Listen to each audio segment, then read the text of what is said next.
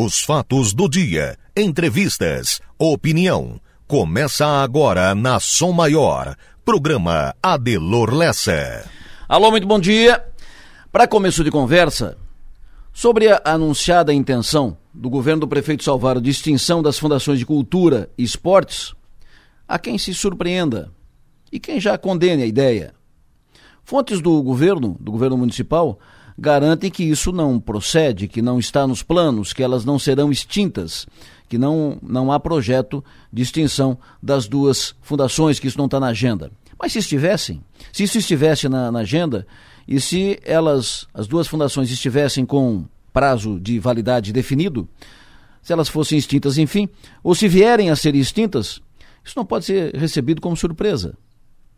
As fundações de cultura e esportes foram criadas para buscar investimentos externos, principalmente da iniciativa privada, para viabilizar projetos. A rigor, as fundações foram criadas para caminhar com pernas próprias, não dependendo apenas do caixa da prefeitura para funcionar.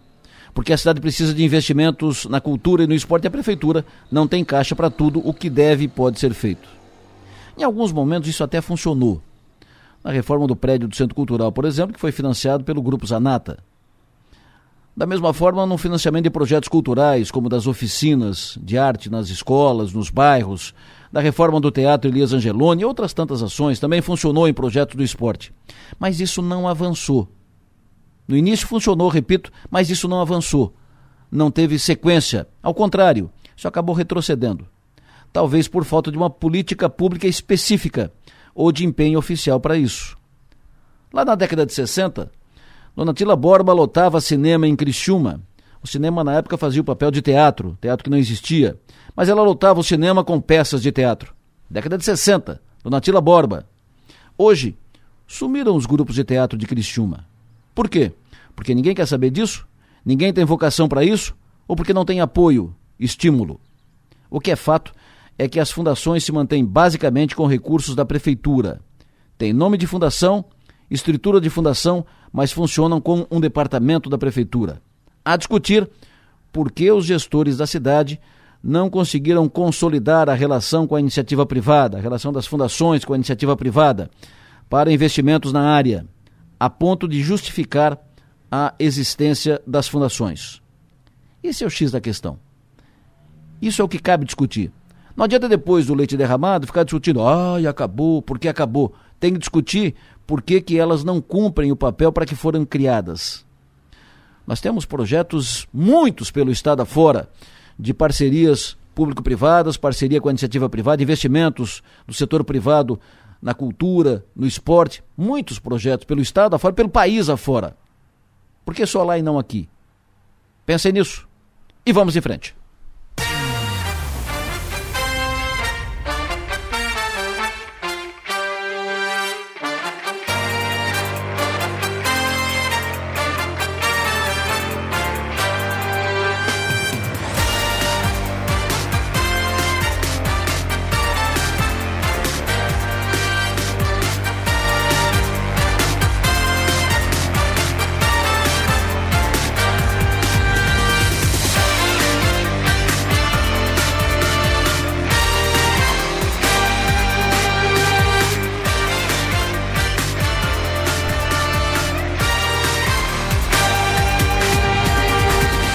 Sul do nosso estado catarinense, 7 horas da manhã, 3 minutos.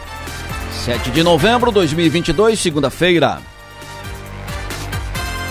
Estou com a Manuela Silva, que faz a produção do programa, com Mário Medeiros, que faz a operação técnica, e vamos juntos por aqui até as nove e meia da manhã, sempre à disposição de todos vocês, para interagir conosco durante o programa, com mensagem de texto, mensagem de áudio, com pautas, informações, opiniões. Utilize o WhatsApp, mande mensagem para o celular 99984 7027. Para nos ouvir, além de sintonizar o FM 100,7, você pode acessar o link da Som Maior que está disponível ali no portal 484 numeral 8 por extenso.com.br. Motoristas informando, chamando a atenção do Departamento de Trânsito da Prefeitura de Criciúma. Sinaleira está só no amarelo ali na descida da Ercílio Luz. Sinaleira só no amarelo ali na descida da Ercílio Luz, ali um cruzamento perigoso. Então, alô, pessoal do trânsito da Prefeitura, sinaleira só no amarelo amarelo piscante. Amanhã cedo, já são 7 horas da, da manhã. Hoje é dia 7 de novembro. Quero cumprimentar pelo aniversário a Maria Valentina, oito anos hoje. Maria Valentina Martins Vieira. Alô, bom dia, neta do Valmor. Parabéns, parabéns, Maria Valentina. Quero cumprimentar hoje também pelo aniversário o deputado estadual Luiz Fernando Vampiro. Parabéns pelo seu aniversário. Quero cumprimentar pelo aniversário o Valberto Arnes.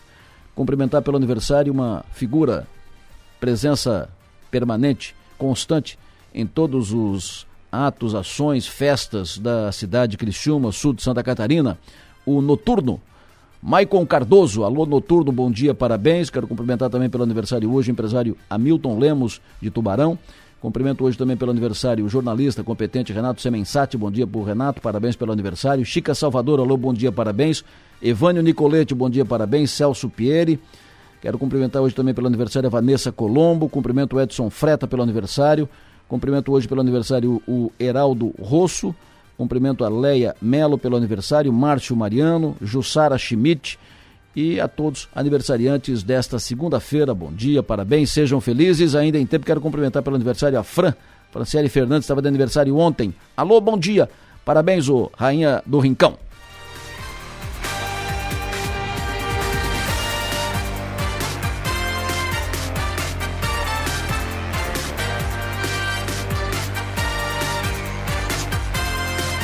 Recebendo aqui informação que tem congestionamento agora na BR-101 em Palhoça.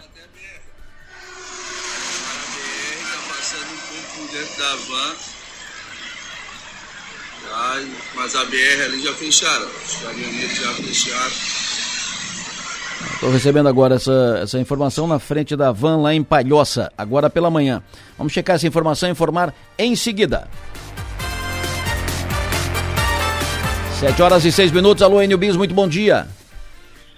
Pois não, Adelor, bom dia para você, bom dia para quem nos acompanha e de fato essa informação procede, viu, Adelor? Aliás, por volta de 6 horas da manhã no Twitter da Polícia Rodoviária Federal, a PRF havia informado que não haveria ou não teria nenhuma interdição nem bloqueio em rodovias federais. Uma hora depois, próximo das 7 horas, veio a informação. BR-101, quilômetro 216, agora em Palhoça, em frente à Avan. Há um bloqueio e é um protesto de caminhoneiros, caminhoneiros parados na BR-101, bloqueio na pista tanto sentido sul quanto sentido norte, tanto que no sentido norte ah, ah, o trânsito flui apenas pela marginal e no sentido sul nem pela marginal. É a informação que nós temos agora, protesto de caminhoneiros na BR-101, quilômetro 216, em frente à Avan, Adelor. E uma outra informação fora essa da BR, em Içara, a rua Antônio Guglielmo Sobrinho, bairro Jaqueline, está recebendo trabalhos de recapeamento. O alerta para o motorista de atenção pelos próximos 10 dias, quando está prevista a conclusão dessas obras. Uma outra rua que já recebeu recapeamento foi a Esmeraldina de Souza Batista, bairro Rachaski. E além dessas, a rua Afonso Guglielmo, Vila Nova, deverá ter os trabalhos finalizados na segunda quinzena de novembro. Adelor. Perfeito, muito obrigado, Enio Bis. Portanto, neste momento, faz poucos minutos que foi fechada a BR-101 no quilômetro 215, 216 em Palhoça, ambos sentidos. Manifestação agora pela manhã. No, até 7 horas, como disse o Enio, até pouco antes das 7 horas estava tudo liberado, mas fechou faz poucos minutos ali em Palhoça, no quilômetro 215 e 216. Uh, e continua aqui em Criciúma manifestação na frente do quartel do 28º GAC. Muita gente ontem na manifestação na frente do quartel, muita gente no sábado. Ontem chegou a bloquear a rodovia por um tempo, mas liberou depois. Neste momento tem manifestação, mas a rodovia está liberada ali na frente do quartel. No trecho sul da 101, só para enfatizar, não tem nenhum bloqueio, tipo aqui uh, em Bituba, Tubarão, Içara, Araranguá, Maracajá, Passo de, Passo de Torres, uh, Santa Rosa do Sul, não tem, pelo menos até agora, nenhum bloqueio no trecho sul da BR-101. Falei de, de aniversariante, quero cumprimentar pelo aniversário ainda em tempo, foi no sábado, o professor Alexander Perito, professor de História do Colégio Lapagesse, Centro de Criciúma. 79, redação do 48, Stephanie Machado. Alô, bom dia. Bom dia, Delor, bom dia aos ouvintes. Daqui a pouco no 48 vamos atualizar informações sobre um furto em um estabelecimento comercial que aconteceu na noite de ontem. um veículo Opala e uma quantia em dinheiro foram roubados de uma lanchonete na rodovia SC 370 em Grão-Pará por volta das 10 da noite. O caso aconteceu no bairro Rio Pequeno. O proprietário, ao chegar no estabelecimento, percebeu que a porta da frente estava aberta e o veículo da família havia sumido. Por meio das câmeras de monitoramento do local, foi possível identificar os suspeitos, que são moradores de São Ludgero. As imagens foram repassadas às guarnições e o veículo foi encontrado horas depois em uma rodovia de acesso à cidade. Assim, dois jovens de 21 e 23 anos foram reconhecidos e encaminhados à delegacia de polícia. Mais detalhes sobre esse caso e outras informações da região podem ser acessados no portal 48. Adelor. Perfeito. Muito obrigado, Stephanie Machado. Falando de aniversariantes ainda, hoje é dia 7 de novembro, então hoje é dia do radialista. Nós não estamos de aniversário, mas a profissão está de aniversário hoje, né? Então hoje é dia do radialista, todos os colegas de profissão aí, todos os lutadores, eh, todos os, os, operários da palavra, todos de parabéns pela, pelo dia do radialista hoje, todos os, todos os trabalhadores do microfone. Parabéns a todos. Um incêndio de grandes proporções, um grande incêndio, grandes proporções, atingiu o Snow Valley, em São Joaquim. Segundo informações, o fogo teria, teria iniciado na parte alta enquanto o local estava fechado, por volta das 8 e 15 da noite de ontem. O problema teria sido numa um curto-circuito, um problema na ignição elétrica. Essa é a primeira informação. O Snow Valley é o ponto turístico mais visitado de São Joaquim e um dos mais visitados da Serra Catarinense. O local é famoso pela gastronomia, hospedagem e aventuras e teria sido consumido pelo fogo. Nós vamos atualizar essa informação em seguida. O Snow Valley. Muita gente daqui vai para o Snow Valley uh, todos os todos os tempos, todos, durante todo o ano. E é uma pena, né? A, a lamentar isso, né? A lamentar. Bom, uh, uma boa notícia para compensar. Uh, atleta cristiumense Anaruê Moraes de Lima, 11 anos, disputou no fim de semana o torneio nacional de ginástica rítmica em São Paulo, conquistou o vice-campeonato, voltou para casa com medalha no peito, vice-campeã. Ela disputou no infantil nível 1 e foi vice-campeã no aparelho bola. Anaruê Moraes de Lima, 11 anos, vice-campeã no Torneio Nacional de Ginástica Rítmica disputado no fim de semana em São Paulo. Hoje sai a convocação do Tite para a seleção brasileira que vai à Copa. Vamos falar sobre isso em seguida. E vamos falar também sobre o último jogo do Criciúma na temporada. O Criciúma terminou em chave de ouro, né? Belo jogo, belo resultado. O Nassi vai falar conosco em seguida sobre isso. Vamos falar sobre a expectativa do Criciúma para a Copa do Brasil.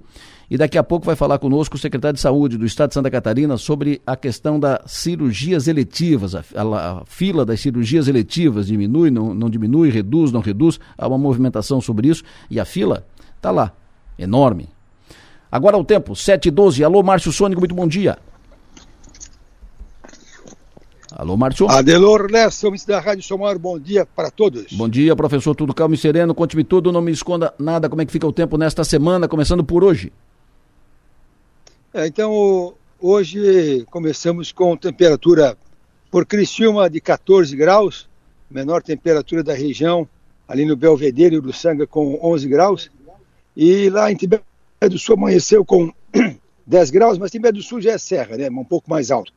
Então a tendência da semana é uma semana com algumas pancadas de chuva, tanto hoje, segunda-feira, quanto amanhã, terça-feira.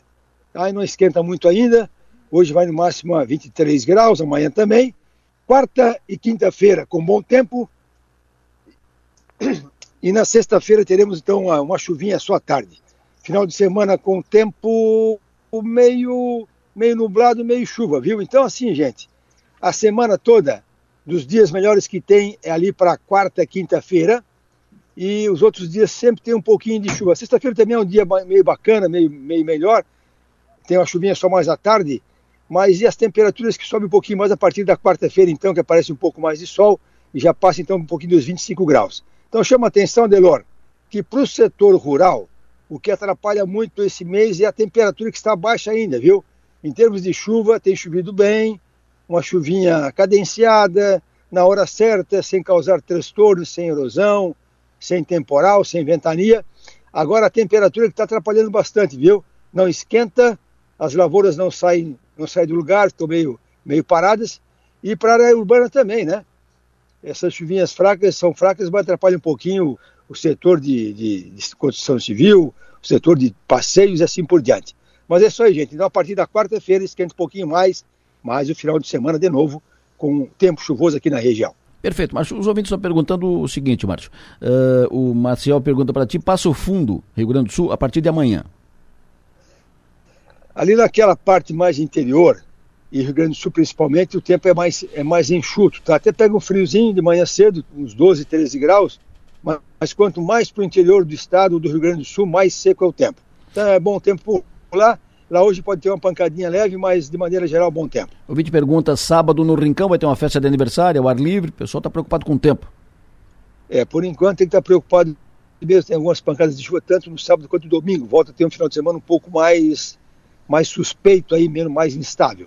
Perfeito. O vídeo pergunta para ti, quarta e quinta-feira, e ele vai fazer uma escavação. Gostaria de saber o tempo, se o tempo vai ajudar em Sara, quarta e quinta-feira. É, a quarta e a quinta especificamente são dois dias bons da semana, até esquenta um pouquinho mais. Então é, é bom tempo, sim. Perfeito. O vídeo pergunta para ti o tempo lá na região do Uruguai no final de semana. Ele vai para a cidade de Melo. Uruguai, fim de semana, como é que fica? É, ali, ali o Uruguai também tem essa situação mais, na, mais no litoral, alguma chuvinha fraca, mas ali para o Uruguai, quanto mais para o sul, melhor o tempo. E mais pega no tempinho mais frio, viu? Essa situação da chuva é interessante, porque está pegando mais aqui o litoral sul catarinense, hum. até a altura de Florianópolis. Aí desceu ali de Osório em direção ao sul, o tempo já é bem melhor nesses próximos dias. O Daniel pergunta para ti o seguinte, de forma, de forma objetiva, clara: já dá para guardar o gorro, a luva e a roupa de inverno? não, ainda não dá, Daniel, porque de quarta e direita que esquenta um pouquinho mais. Hoje amanheceu já com seus 14, 15 graus, mas tem essas pancadas de chuva. Então não dá para não dá para desguarnecer, porque depois também em dezembro ainda não esquenta tanto. Ele vai esquentar assim definitivamente lá para lá fevereiro, que janeiro é uma transição uhum. de laninha para o normal. Então diria para ti que o calor realmente assim mais intenso e constante lá para fevereiro. Vai ser, vai ser um dezembro chuvoso, um dezembro molhado? Esse final de ano vai ser com chuva? Adelor, assim, a, o, a previsão que a gente chama de sazonal para três meses, Sim. ela apontava um outubro com chuva abaixo da média histórica, um novembro com a chuva abaixo da média histórica, mas no, na verdade ficou outubro com a, com a, chuva dentro da média histórica e com vários dias de chuva fraca, mas teve. Hum. Agora novembro também estava dizendo que esse é o novembro com, tem, com chuva abaixo da média histórica, mas está dando essas chuvinhas mais frequentes. Certo. E dezembro também está colocando a mesma situação. Então, assim, ó, não dá para se queixar de falta de chuva nos próximos meses, não vai ser seco como se pensava, só que também não esquenta tanto. Perfeito. O Vitor está perguntando para ti, o tempo lá na região do meio oeste catarinense, ali na região de Capinzal, Campos Novos, uh, no período de 12 a 15, 15 de novembro, né, da, sexta-feira até o dia 15, que é quarta-feira que vem. Ali o, ali o oeste catarinense, quanto mais para aquela, mais para o alto do estado, mais seco é o tempo nos próximos dias, mas ele pega ali um pouquinho de chuva assim, lá no final de semana pega um pouquinho de chuva. Tá bom. E para fechar, Floripa, final de semana? Capital também, ele tem um bom tempo ali na quarta e quinta, talvez na sexta, mas volta a ter um pouquinho de chuva na capital no final de semana. O, todo, todo o estado praticamente com um pouquinho de chuva no final de semana, tanto praia quanto Planalto e Oeste Catarinense. Tá bom, tamo junto. Muito obrigado, Márcio. Sucesso e energia. Até mais tarde. Um bom dia, até mais. Previsão do tempo. Oferecimento. Instituto Imas. IH Serve. Romance que não acaba na venda. Nesta semana, eu vou fechar o programa com música. Fazer diferente essa semana. Fazer diferente. Fechar, vou fechar o programa ali nove e meia com música. Cada dia uma música. Então, a partir de hoje, até sexta, todo dia para fechar uma música. Qual música? Me aguarde. Nove e meia. Muito bom dia, Manuela Silva. Bom dia, Delor. Bom dia aos ouvintes. O que, que estão contando aí os, os blogs? O que está contando a rede? O que está contando o Twitter? Adelor, a gente começa com o destaque do UOL. Felipe Coutinho tem lesão e está fora da Copa do Mundo e morre Guilherme de Pádua, assassino da filha da, de Glória Pérez, diz pastor. No G1, destaque para Não Posso Me Cobrar, de Stitch sobre a convocação da Copa do Mundo. E ex-deputada Flor de Lis e mais quatro réus começam a ser julgados nesta segunda-feira no Rio de Janeiro. No NSC, briga por política entre vereador e empresário termina com morte em Santa Catarina e despedida de Ramírez dos Gramados em Joinville tem pouso de helicóptero e presença do Ronaldinho. No 48, a abertura ou não do comércio é de responsabilidade de cada lojista de CDL de Criciúma e consumidores passaram a parcelar em 12 vezes em 2021 e 2022. No Twitter, destaque agora é para o Vasco da Grama, que conseguiu o retorno para a Série A, destaque também para o nome de Guilherme de Pádua, e nas eleições de 2022 tem destaque também para as eleições que acontecem amanhã nos Estados Unidos. Adelor. Perfeito, muito obrigado, Vasco, hein? Eita, Vasco, o que fez de, que, fez de gente sofrer foi, foi um jogo duro ontem. Foi um jogo de decisão ontem, o jogo do Vasco e Ituano. Jogo de decisão. Uh, logo no começo do jogo teve um acidente de percurso lá, puf, uh, pênalti pro Vasco, expulsaram um zagueiro do, do Ituano. Gol do, gol do Vasco. Tava resolvido o assunto. Mas o jogo foi, meu Deus do céu, o jogo foi de o Vascaíno ficar com o coração na mão todo o tempo. Todo o tempo, todo o tempo. Uh, já vou falar com o Nacife sobre o jogo de, uma, o jogo de sábado do Criciúma, já vou falar com o Alex Maranhão aqui sobre a convocação do Tite. Daqui a pouco a gente volta para o futebol. Fechando aqui os, os destaques, os principais jornais impressos do Brasil estão destacando hoje. Folha de São Paulo, PT quer deixar correção do imposto de renda para 2023. Jornal Estado de São Paulo Estadão, Congresso reduz número de siglas e facilita base para Lula. E Jornal o Globo, bancos públicos terão foco inicial em endividados. Em endividados, MEI e ação social. Repito, está uh, na capa do jornal O Globo, Futuro com Lula. Bancos públicos terão foco inicial em endividados, MEI e ação social. São as manchetes dos principais jornais do Brasil. Por aqui, Tribuna de Notícias. Licitação da barragem do Rio do Salto não sai neste ano. Manchetes do dia. Oferecimento. Itagres, excelência moda e arte. E Hotel Darouti. Olha, o ouvinte chama atenção aqui, o Sheba. Bom dia, Sheba. Quero dar parabéns para Júlia Leandro, minha neta, faz quatro an fez quatro anos no sábado. Alô, Júlia! Júlia Leandro, quatro anos, parabéns. E parabéns ao, aos avós, aos pais, a todos, enfim, eh, pelo aniversário da Júlia. O, o está me dizendo aqui bem parado. Cocal Criciúma, tá? Ali perto do Mampituba, por causa das obras. Neste momento estamos parados, literalmente parados. A fila longa.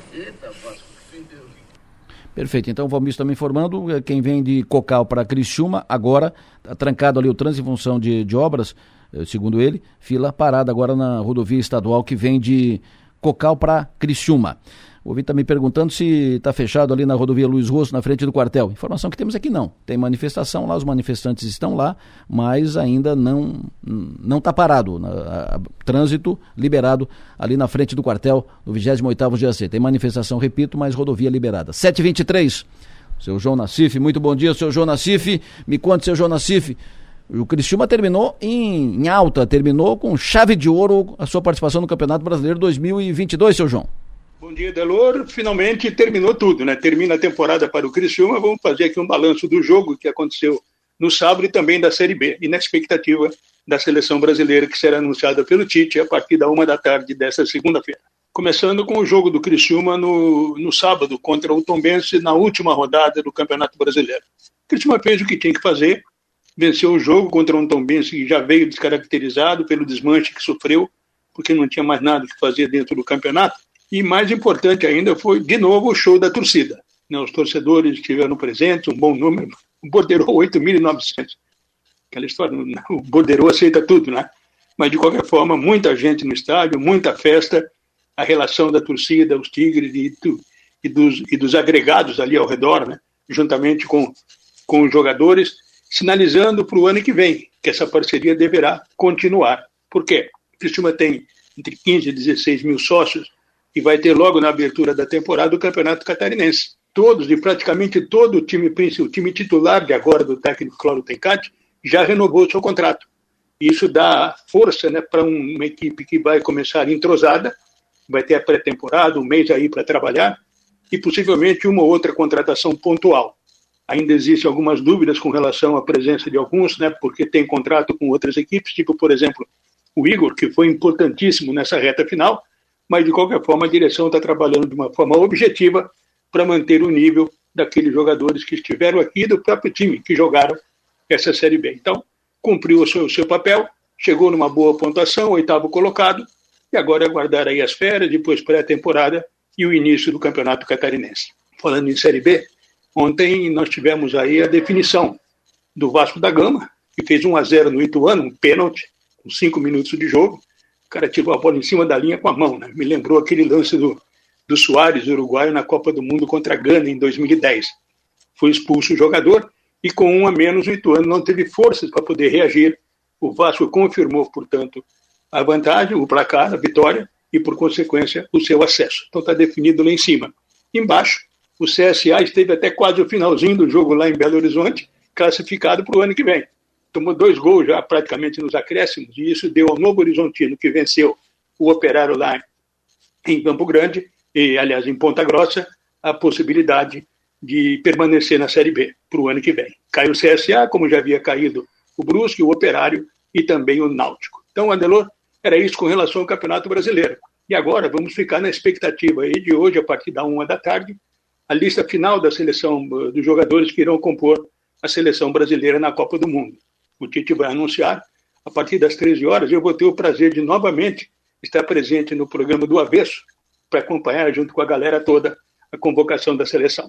Por enquanto é isso. Um abraço, amigo, bom trabalho e até mais tarde. No Fio do Bigode, oferecimento Raibel e Clínica Odontológica Dr. André Lima.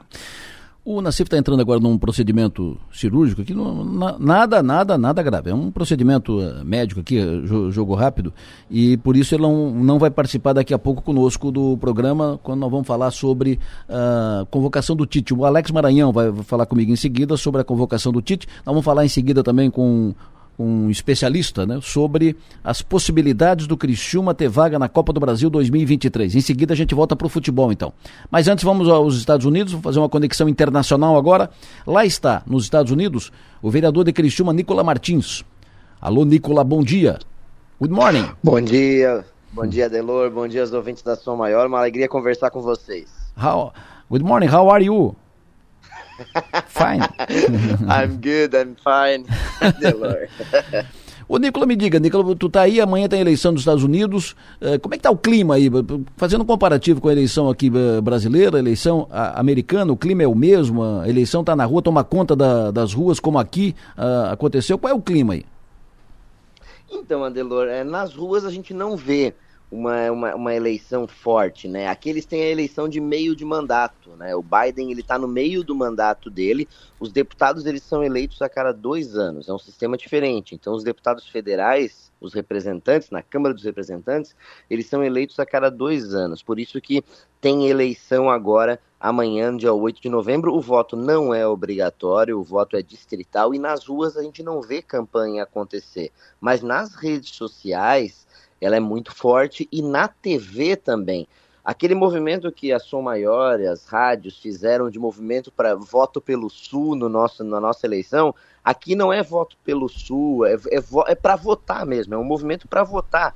A gente vê os, os, os jogadores da NBA, do futebol americano, do rock, participando de entrevistas, de movimentos para as pessoas irem votar amanhã porque a participação realmente é muito baixa em eleições de meio de mandato, que é o caso de amanhã. E isso faz com que, é, normalmente em eleições de meio de mandato, o presidente perca apoio na, na Câmara dos Deputados. E até eu estava lendo agora de manhã o New York Times e eles falam muito claro que os democratas já estão se preparando para perder apoio na, na, eleição de amanhã e ter uma onda republicana na eleição de amanhã. O Biden está bem preocupado com isso, ele passou as últimas, últimas semanas trabalhando muito para tentar manter a, a maioria dele na, na Câmara, mas vai ser bastante complicado isso acontecer. Mas na rua, Delor, eu estou em Nova York, na rua a gente não vê campanha, não vê mesmo. Hum. Mas nas redes sociais e na televisão ela está bombando.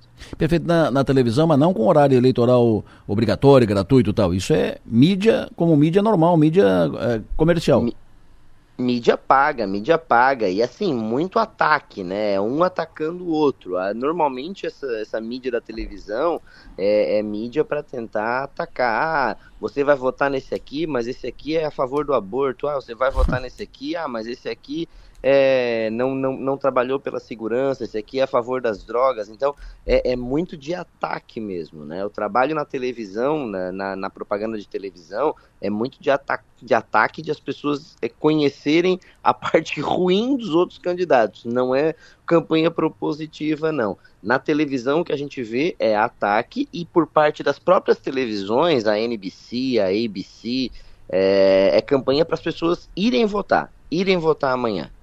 Perfeito. Uh, renova tudo, renova todo o Congresso americano de dois em dois anos, não, né?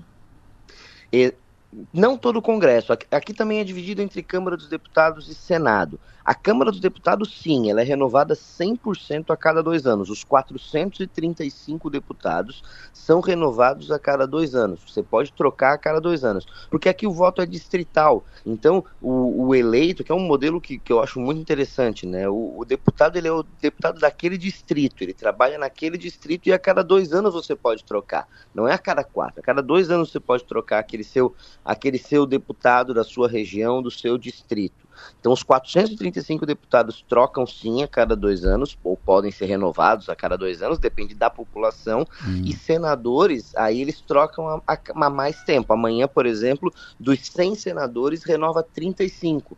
35 mudam, além dos governadores. Amanhã também tem eleição de governadores. É, é, os governadores têm um mandato de quatro anos, mas é dois. É, uma eleição nós elegemos o presidente, dois anos depois o governador. Dois anos depois o presidente, dois anos depois o governador. É como se fosse a nossa de prefeito, só que ao contrário. Só que é, aqui eles fazem a de dois em dois, governador e presidente. Perfeito, tu estava falando aí do, do que se discute, né? Ataque daqui, ataque dali. Eu estava Tá, parece que estava falando da eleição nossa aqui, né? Porque é, é a pauta, pelo que você está dizendo aí, a pauta é em cima de costumes e convicções é, ideológicas, é, religiosas. É, a, ou seja, as pautas se repetem, chefe? Exatamente, as pautas estão se repetindo bastante. O Biden está com muito medo de perder apoio por causa da economia. A economia não anda muito bem aqui, a inflação está alta, tem, ele, ele, tem um problema econômico, mas o, o, o debate da Câmara dos Deputados é muito baseado em costumes. E aqui os estados são muito fortes, os estados têm possibilidade de, de, de, de, flexibilizar, por exemplo, a questão de aborto, flexibilizar a questão de, de, de drogas, flexibilizar outras questões como segurança, as polícias é, pode, podem ser flexibilizadas em cada estado. Então a força do estado é muito, muito, muito maior do que no Brasil. Por isso que essa eleição de governador está sendo muito, muito importante. Um estado que é tradicionalmente democrata, como o estado de Nova York, nos últimos anos teve flexibilização em drogas, teve outras, outras questões de flexibilização em segurança. E eu tô vendo, por exemplo, na rua, eu participei da, da parada de Halloween no dia 31. Sim e muita gente usando o momento para protestar contra a governadora democrata e talvez ela, ela vença, mas não com tanta folga como se imaginava. Então existe sim uma onda republicana muito forte, até mesmo num estado muito democrata como é o estado de Nova York. Então sim, repete-se as, os temas aborto, liberação de drogas, segurança pública, mas é, num, num país em que está com um problema econômico muito forte nos últimos anos, com uma inflação como nunca se viu aqui. Perfeito. Nicolas, tu fica aí até quando? Eu fico aqui até o dia 15 de novembro, retorno dia 15 de novembro, estou aqui estudando inglês e estudando política também. Volto com, com muito, muita, muitas hum. ideias novas, porque o ano que vem a gente tem revisão do plano diretor em Criciúma hum. e Nova York é um dos exemplos em plano diretor, Boa. em mobilidade urbana, e aí volto com, com ideias renovadas. Perfeito. Deixa eu te perguntar uma aproveitando sobre, sobre uma questão que veio à tona aqui na semana passada, é, sobre a possibilidade, foi anunciado a, a, intenção do governo municipal, do governo do prefeito Salvador, de extinguir e acabar com as fundações de cultura e esportes. Fontes do governo dizem que não, que não existe esse, esse projeto, que elas não serão extintas. Mas sim, enfim, o assunto está aí. Eu estava há pouco falando sobre isso, Nicola, e eu estava dizendo que as fundações foram criadas para que investimentos fossem feitos sem uh, sem que fossem investimentos feitos apenas com recursos da prefeitura, que fossem feitos investimentos e as fundações cumprem esse papel, trazer recursos externos, principalmente da iniciativa privada, e que isso não tem sido feito. Essa no início até funcionou um pouco, mas essa relação da, das fundações trazerem recursos externos da iniciativa privada para projetos na cultura e no esporte não tem acontecido ou pelo menos de forma expressiva, que as fundações têm funcionado basicamente como departamentos, funcionando com recursos da prefeitura. Tu que já foi da Fundação de Esportes, o que, que tu pensa disso? Então, Adelur, a, a Fundação de Esportes, por exemplo, ela é 100% com fonte 100. Ela trabalha 100% com fonte 100 com recurso de impostos do município. Ou seja, fonte, é, a gente tem muitas fonte, dificuldades, fonte 100, ônus e... Fonte 100, traduz, fonte 100 traduzindo por ouvinte é recurso da prefeitura. Recurso 100% da prefeitura, recurso do IPTU, recurso do imposto sobre serviços, é o recurso que é da prefeitura, que é pago pelo imposto da, da população. Isso, isso, isso às vezes é, torna a estrutura muito mais burocrática do que uma estrutura como uma secretaria ou como uma diretoria, por exemplo. Então, tu tem pontos positivos, transformando ela numa secretaria ou numa diretoria, mas existem pontos que têm que ser analisados. Por exemplo, como que vai ficar o Bolsa Atleta para os atletas da fundação? Como é que funciona isso? Porque como fundação, ele é mais fácil de ser encaminhado como é, o auxílio técnico, que é o, o, salário dos técnicos, como é que vai funcionar daqui para frente também. Então, tem coisas positivas. Se ela for aliada da educação, por exemplo, você pode pegar a Fundação de Esportes e ajudar a conseguir fazer índice de 25% de recursos próprios que a prefeitura tem que colocar em educação e que é, hoje ela coloca na, na correria, consegue colocar 25%.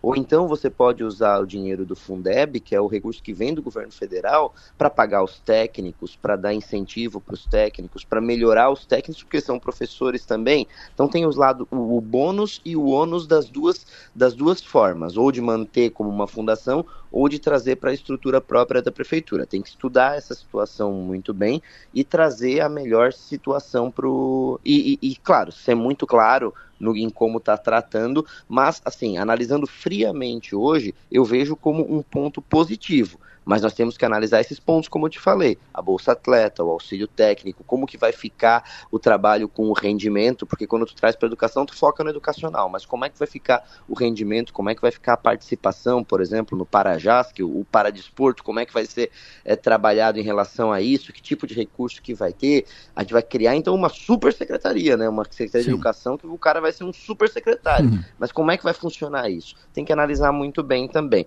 Se, se o projeto vier, com certeza eu vou fazer uma análise muito criteriosa pela experiência que eu tenho com a Fundação de Esportes. Perfeito. Mas a, a, a pergunta, uh, uma, uma pergunta importante nesse contexto é assim, por que que as fundações não cumpriram o papel de ser uh, de, de, trazer recursos da iniciativa privada, ou seja, essa relação uh, com a iniciativa privada para trazer recursos externos para projetos na cultura e no esporte. O que, que houve? Faltou uma política oficial para isso? Faltou incentivo? O que, que houve? Porque faltou, porque tem muita burocracia, Delor. Tem muita burocracia. Quando as fundações, isso não é uma situação só de Criciúma, é uma situação nacional. Eu converso muito com o pessoal de outras fundações, de, do setor de esportes de outras cidades, e existe movimento também em outras cidades de acabar com fundações, transformar ou em secretarias ou em diretorias. Justamente por quê? Porque a estrutura de fundação, ela aumenta a burocracia para conseguir recursos externos. E hoje, cada vez mais, nós temos é, o recurso, por exemplo, do Fundeb, que vem do governo federal e que facilita utilizar dentro da educação o setor de esportes.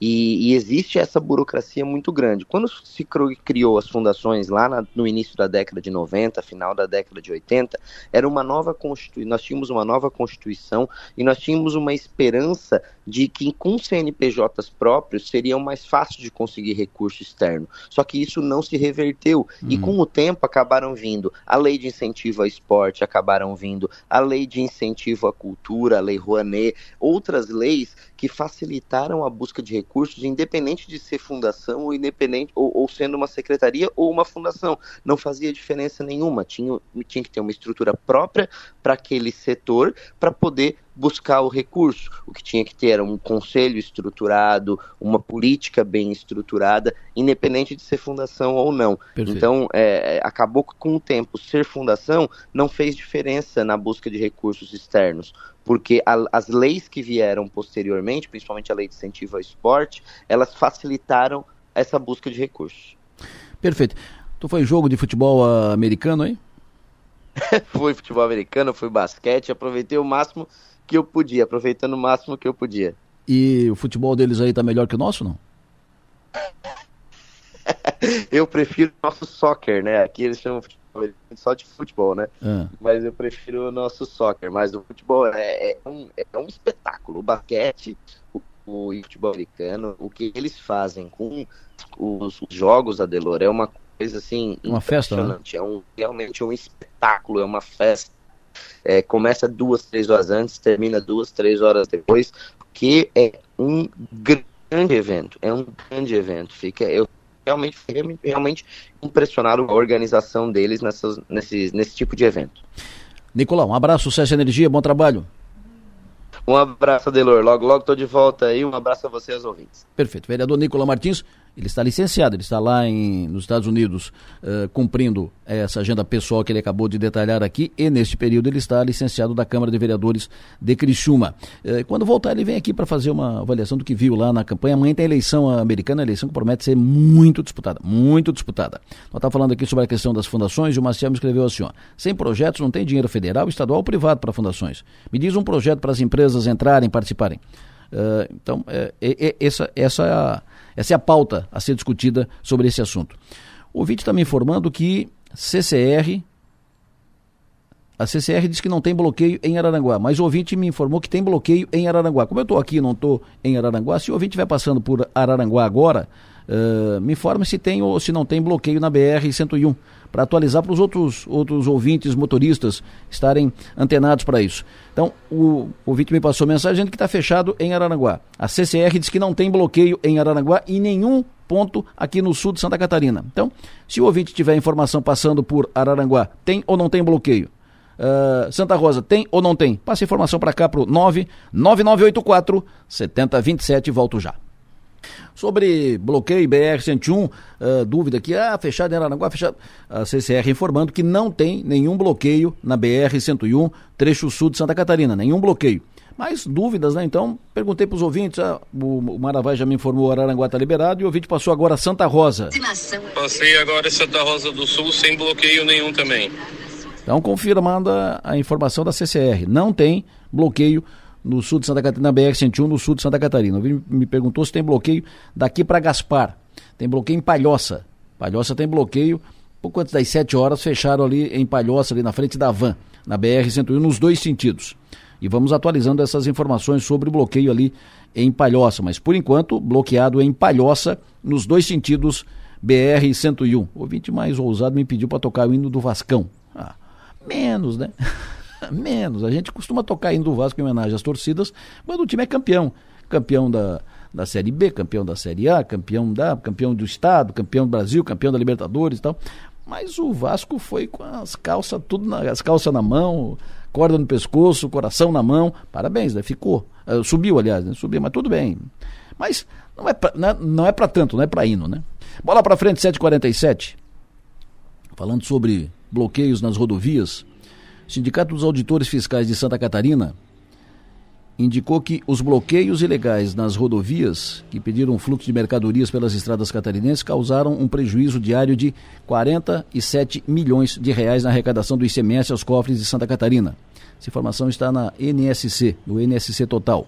O prejuízo se soma à perda de mais de um bilhão que o Estado já teve nos últimos meses, desde que passou a vigorar a redução da alíquota de ICMS dos combustíveis, energia elétrica e telecomunicações. Falando nisso, em prejuízo e problemas por causa da, dos bloqueios nas rodovias, tivemos também problemas na saúde, na realização de cirurgias eletivas. Sobre isso, fala conosco o secretário Aldo Batista Neto, que está na linha, secretário de Saúde do Estado de Santa Catarina. Secretário, muito bom dia. Bom dia, Adelor Lessa, bom dia a todos os ouvintes. Adelor, obrigado pela oportunidade de mais uma vez conversarmos sobre a saúde dos catarinenses. Imagina, é um prazer nosso. Muito, muito obrigado pela sua atenção, pela disponibilidade de atender a Sou Maior, falar para o sul catarinense. Quero primeiro ouvi-lo sobre cirurgias eletivas que foram prejudicadas, não foram confirmadas, não foram feitas em função das paralisações, bloqueios das rodovias, secretário. como é que atualiza isso? Adelor, é importante é, quem nos ouve é, e compreender assim, o seguinte ponto. Nós, por orientação do governador, no primeiro dia já de paralisações, ainda na, na segunda-feira pela manhã, foi estabelecido, é, junto ao Conselho Superior de Segurança, reuniões com várias instituições, para nós compreendermos o que poderia impactar o Estado, e com isso nós já startamos no dia seguinte o grupo de ações coordenadas, junto com uma sala de situação da saúde, que, que nós determinamos, para que, to, para que de uma forma conjunta entre saúde e órgãos de segurança pública a gente pudesse estabelecer a melhor estratégia. Parte, grande parte dos gestores que hoje estão nessas pastas já estavam em 2018, e eu te digo isso, Adelor, porque a gente trouxe alguma expertise já desde a última paralisação, grande paralisação que nós temos em 2018. Com isso, a gente estabeleceu na saúde três grandes eixos de trabalho, que é a logística da cadeia de suprimentos da saúde, a questão envolvendo a chegada dos profissionais da saúde até os estabelecimentos, e a terceira questão, que é exatamente os pacientes chegarem aos seus procedimentos. Estabelecemos algumas estratégias, esse movimento tinha uma diferença bem grande com relação a 2018. Em 2018 você tinha uma liderança oficial, formal do movimento, onde nós tratávamos diariamente sobre o que passava e o que não passava nas barreiras. Esse, dessa vez, não. Então nós precisávamos tratar barreira, barreira, ponto de paralisação, e com isso é, nós tivemos retardados, assim, atrasados alguns procedimentos, dos mais variados, mas não impedidos, Edelô. É, o número que eu vou te dizer é o seguinte, cirurgia eletiva, nós tivemos um pouco mais do que 60, 70 procedimentos que foram transferidos às datas, e exames com especialistas e algum outro tipo de procedimento imagem, nós temos cerca de 280, 300 procedimentos que também precisaram ser remarcados. Esses são os principais impactos de quanto a procedimentos. Então, estamos falando um pouquinho mais de 60 cirurgias e cerca de 300 é, é, procedimentos com especialistas, consultas que precisaram ser remarcadas para a semana, semana seguinte, para a semana agora, para os próximos 15 dias. E esse foi, assim, no que diz respeito a procedimentos da saúde, os principais efeitos desse movimento. Perfeito. Uh, quanto tempo para regularizar isso o senhor calcula? 15 dias, tá? a maioria dos procedimentos foram remarcados, 30 dias aqueles de maior complexidade, que tem uma, uma fila um pouco, um, um pouco maior. Nos perguntaram, né, eu dei muita explicação em imprensa, a Isso. dúvida das pessoas, se elas voltariam para trás de alguma fila. Sim. Não, o procedimento que nós adotamos da saúde reposiciona para a grade de, de, de consultas e cirurgias seguintes, mais próximas possível, e assim nós, nós tocamos, né, sem gerar um impacto muito severo devido à paralisação. Perfeito. Uh, os prefeitos aqui da, da região fizeram reunião recente preocupados com a fila para cirurgias eletivas. A fila extensa aqui na, na região sul, sul, de Santa Catarina, possibilidades foram uh, levantadas, uh, foram listadas uh, como alternativas para reduzir essa fila, atualizar a, a fila para cirurgias eletivas, cirurgias pelo SUS no estado de Santa Catarina, especialmente aqui no nosso entorno, aqui na, na região. Pergunto para o senhor, primeiro, qual é o tamanho hoje da fila para cirurgias eletivas? Segundo, o que, que, pode ser feito ainda neste ano pelo atual governo para eh, reduzir essa fila, cortar essa, essa fila, derrubar essa fila? Adelor, é, eu pedi um levantamento para a minha equipe, o levantamento foi feito por unidade hospitalar do sul do estado.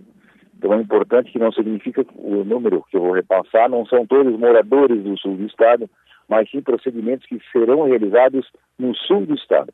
Então nós temos hoje para o sul do estado mapeado cerca de 20 mil procedimentos, 7 mil, aproximadamente 7.400, 7 mil, eh, perdão, 7.900 procedimentos de uma fila existente até o ano de 21 e cerca de 12.200, 300, 12.300 procedimentos da fila de 22. Tá? Então, não cerca de 120 mil procedimentos nas unidades de saúde do, do sul do estado. Tá? Nós seguimos ainda num regime de 18 mil procedimentos por mês no estado de Santa Catarina, de cirurgias eletivas, de, uma, de, um, de um contrato, né? ou seja, é de uma possibilidade posta em todas as unidades hospitalares do estado de cerca de 25 mil procedimentos contratualizados, mas que os hospitais estão conseguindo operacionalizar cerca de 18 mil procedimentos. Esse número deve continuar ainda pelo menos até março do ano que vem, esses números altos na produção, que são o dobro dos procedimentos registrados entre janeiro e fevereiro. A cada unidade hospitalar, pela regra posta pelo SUS, ele tem até três meses para registrar esses procedimentos tá? em, em, sistemas né, federais, de qual nós acompanhamos a produção hospitalar. Então, nós seguimos hoje com 18 mil, e até o fim do ano nós seguimos então com, com cerca de 40 procedimentos, 36 mil, 40 mil procedimentos que serão realizados. Só esse ano já foram realizados perto de 130 mil procedimentos cirúrgicos no estado de Santa Catarina. Perfeito. O senhor acredita que em dezembro, quando fechar o mandato, quando fechar sua participação no, no governo, eh, essa fila vai ficar em quanto? Nós temos hoje é, um número perto de 75, 80 mil procedimentos no estado como um todo, Adelor. Nós estamos ainda com a fila de até 21, com cerca de 70 e, é, 25, perdão, 25 mil é, procedimentos, 30 mil, e mais uns 70, 80 mil procedimentos da fila de 22. É, então nós devemos chegar perto aí de uma fila restante de perto de umas 15 mil pessoas, da fila até 20 mil, é, perdão, até 21, uns 15 mil procedimentos de, de, de até 2021. É, e, e eu não saberia precisar, porque é uma fila dinâmica, né? Nós estamos falando de cerca de 9 mil procedimentos mês, é, é, entrando os novos, quem sabe perto de 50, 60 mil da fila de 22. É, esses são os números que nós acreditamos que a gente deva entregar para a próxima gestão. Essa, essa fila, vamos usar um termo popular, aqui, um, termo de fácil entendimento, a, a idade de, dessa fila, por exemplo, tem paciente esperando há quanto tempo na, na fila, secretário? Eu não, sabe, eu não sei te dizer com, com precisão agora, Delor, é, todos os anos que nós enxugamos essa fila. Quando nós, nós recebemos, ela tinha paciente na espera de 2017, que foi exatamente o pedido do governador, e nós, por isso que nós trabalhamos com praticamente duas filas, uma fila estática, a gente fez um corte em 2021, ó, e nós viemos, e o pedido era de 2017 a 2021 que a gente zerasse essa fila. Nós trabalhamos, nós nos debruçamos sobre isso. É, por isso que nós temos hoje a, é, a criação de, uma, de, um serviço de call center, em torno de 80 profissionais espalhados pelas, pelas oito macro regiões de, de, saúde do nosso estado, trabalhando, ligando né, diariamente para essas pessoas. E nós já fizemos mais de 40 mil ligações telefônicas desde o início é, do ano, é, tentando compreender quem eram essas pessoas na fila, se onde existia a necessidade, se, se havia avançado essa cirurgia por uma situação emergencial e já havia realizado.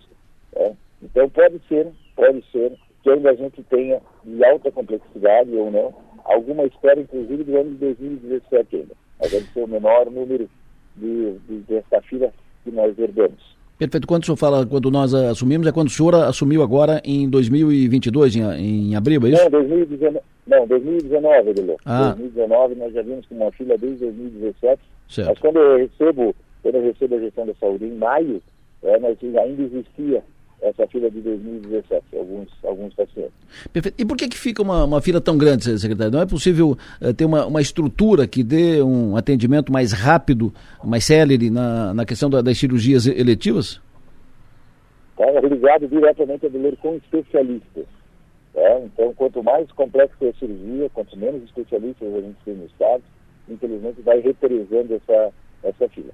Nós montamos a estratégia né, dentro da, da, da PHC, da, da política hospitalar catarinense, que ela está grande parte debruçada sobre quantidade e qualidade de cirurgias, foram conveniados os hospitais uma, uma, ampliação da sua capacidade cirúrgica, por isso nós chegamos ao número de 25 mil procedimentos hoje contra, contratualizados, é, mas principalmente pela, pela dificuldade de especialistas e algumas questões estão envolvendo órteses e próteses, é que a gente acaba é, criando né, essa, essa espera maior nas filas.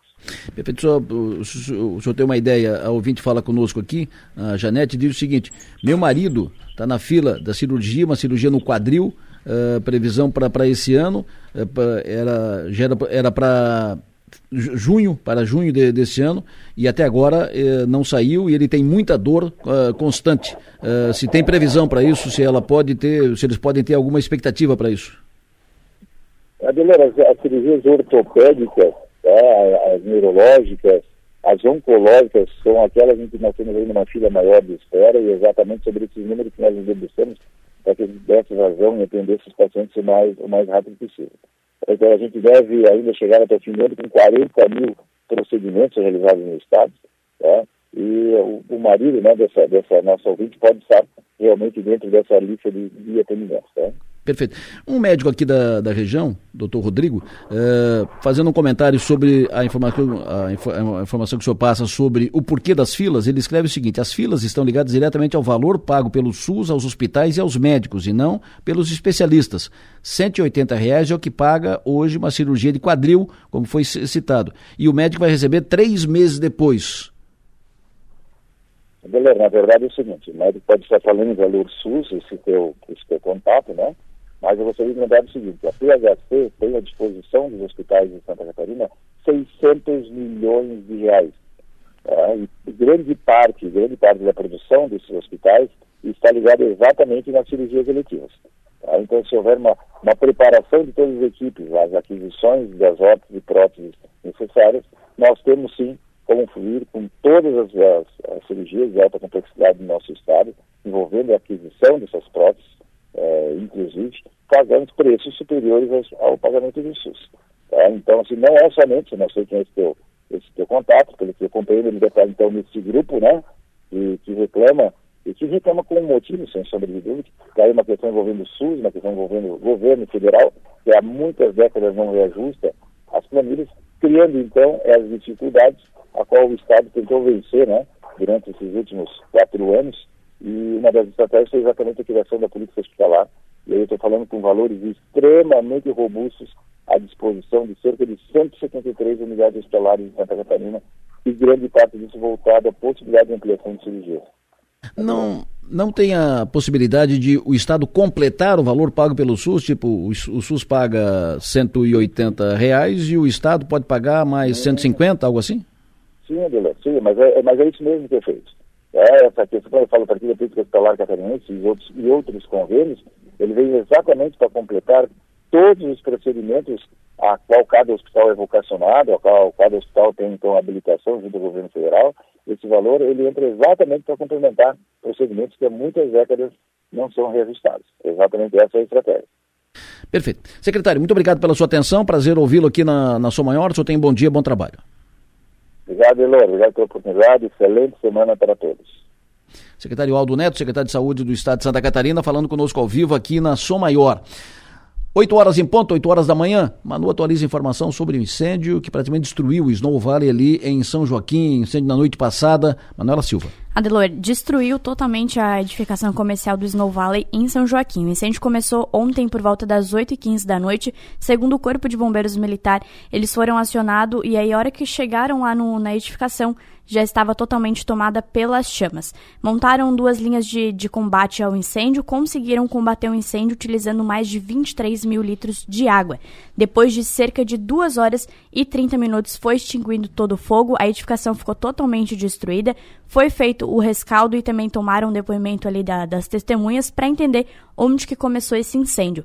Havia informação de que o mascote ali do Snow Valley, o cachorrinho, estava na edificação. Perguntei para o corpo de bombeiros e eles informaram que não acharam o animal na edificação porque também o, o, proprietário não soube confirmar se ele estava na edificação. Então, não se tem ainda a confirmação de que se o mascote do Snow Valley morreu mesmo nesse incêndio, porque o proprietário não soube informar se ele estava na edificação. A, a informação é que totalmente destruído, mais de 23 mil litros de água foram utilizados pelo Corpo de Bombeiros no combate ao incêndio no Slow Valley, em São Joaquim, Adelor. Bah, lamentável, lamentável. Lamentável, que pena. Uh, o Snow Valley, que é um dos pontos mais visitados na Serra Catarinense, você foi praticamente destruído por um incêndio. Piara Bosque, alô, bom dia. Bom dia, Delor, bom dia, ouvintes da Ação Maior. Alô, Maga, bom dia. Bom dia, Delor, bom dia, o Piara e a todos que nos ouvem. Bom estar com vocês, bom estar com vocês. Embora uh, vocês entrem no ar depois de uma notícia triste como essa do Snow Valley. Tu já foi no Snow Valley? Já tinha ido no Snow Valley, ou Piara? Não, não tinha ido, infelizmente. Só fico lamentando a, a notícia. E tu já tinha ido, Maria? Já tinha ido. Fiquei muito, muito entristecida com o corrido de ontem, o segundo já em pouco tempo. É. É, aconteceu agora com, com a Snow Valley, mas também teve o wine bar da Viniculateira. Isso. Que há poucos meses também foi, so, passou por um, um acidente. Não foi igual. tão grave, mas é, foi não foi grave. tão grave, mas, mas, mas destruiu. É, lamentável isso porque na Serra Catarinense nós já temos poucas opções, né? É. Poucas alternativas. Aí a destruição do Snow Valley por um incêndio eh, praticamente uh, uh, tira do mapa um dos principais pontos de visitação na Serra Catarinense. Eu, eu estive agora em Gramado e é outro mundo, né? Uhum. Outro mundo. Gramado avança todo dia. Inclusive, nesse momento, a gente observa com facilidade uma expansão de, de Gramado. Antes estava muito concentrado ali, ali no centro, tem o Natal Luz e tal. Uhum. E agora não, Gramado tem, tem várias e várias opções. Tem o Parque de Água, tem o, o, o, Parque do Gelo, a Snowland, e tem mais isso, e tem mais aquilo, e tem mais isso, mais aquilo e tal. E aqui a gente, as poucas opções que tem, a gente acaba é. perdendo pela, pelas circunstâncias, embora a gente tenha muitos investimentos privados aqui na Serra Catarinense. Ou seja, a gente vê aumentar a distância, aumentar a distância da, da Serra de lá para a Serra de cá, da Serra daqui para a Serra de lá. Piara Bosque, me fale, o Piara, o que está anotado na tua agenda na política para esta semana, hein, o Piara? O que, que tu está de olho, Piara? O que, que a tua lupa, para onde tua lupa está apontada, Piara Bosque? Bom, olhando para a política de Santa Catarina, né, Delor, a gente está aqui de olho na, nos nomes da transição do, do, do governador eleito Jorginho Melo. Nessa, ele deve indicar, tem expectativa de que ainda hoje surjam os primeiros nomes, né? E, e para ver qual é o perfil desse time, quem é o time que vai, que vai liderar esse momento, né? Tem alguns nomes que começam a surgir, né? Até o Maci Pereira publicou três nomes, eu não consegui confirmar, mas são três nomes muito interessantes, porque é o, o ex-prefeito de Luzerna, Moisés Dirsman, eu encontrei ele logo depois da entrevista que fiz com, com, com o Jorginho, e ele estava lá, me foi apresentado como coordenador do plano de governo, é alguém que certamente vai participar da gestão, é muito ligado ao Jorginho, e tem um trabalho muito interessante em Luzerna, que eu já conhecia, eu não conhecia o prefeito, mas eu conheci o trabalho, porque eles têm um trabalho reconhecido nacionalmente de, de, de incubadoras de empresas de tecnologia, de startups, uh, numa pequena cidade que, que, com muitos bons resultados. Então é uma coisa que chama atenção e ele, ele certamente vai fazer parte desse time. Tem o, o ex-secretário regional Ricardo Grando, Grando, lá de Joaçaba, também era uma indicação do Jorginho na época, e o, o Edgar Uzui, que é consultor de relações, é diretor da DBV, DBV consultor da CAT, e que pode ser aí dessa promessa do, do Jorginho de que a, vai, vai tirar o, vai criar uma pasta específica para ciência e tecnologia uh, que hoje está dentro do desenvolvimento econômico e que a CAT, a Associação Catarinense das Empresas de Tecnologia, vai indicar o seu, o seu titular. Então, então são os primeiros movimentos. Uh, por, esperando aí ver, ver se surge mais algum, algum nome, especialmente o nome de quem vai ocupar a chave do cofre, de quem vai hum. nessa questão de transição quem vai tocar as questões mais de, de economia, de fazenda, quem é que vai tratar ali com o Paulo ali sobre o caixa. Tô curioso. Por enquanto ainda não apareceu o Geraldo Alckmin do, do Jorginho. Vamos, vamos ficar nessa expectativa aí de quem é que vai ser. Enquanto isso, tem a informação de que o Cleison Poleto, que é aqui de Tubarão, aqui do Sul, o Cleison Poleto, que hoje é o presidente da Celesc, ele tem mandato até dezembro de 2023, mas ele foi ao governador Moisés dizendo que ficará no cargo até dezembro desse ano. Ou seja, vai entregar o cargo um ano antes e vai deixar o governador eleito Jorginho Melo liberado para nomear um novo presidente da Celesc já a partir de 1 de janeiro. Já tem algum nome citado, Piara? Não vi nenhum nome. O, o que me chama a atenção na, na questão da Celesc é mais uma promessa do que um nome Uh, o Jorginho foi muito enfático, muito enfático mesmo, na questão da, da energia trifásica no oeste do estado, que é uma demanda regional fortíssima.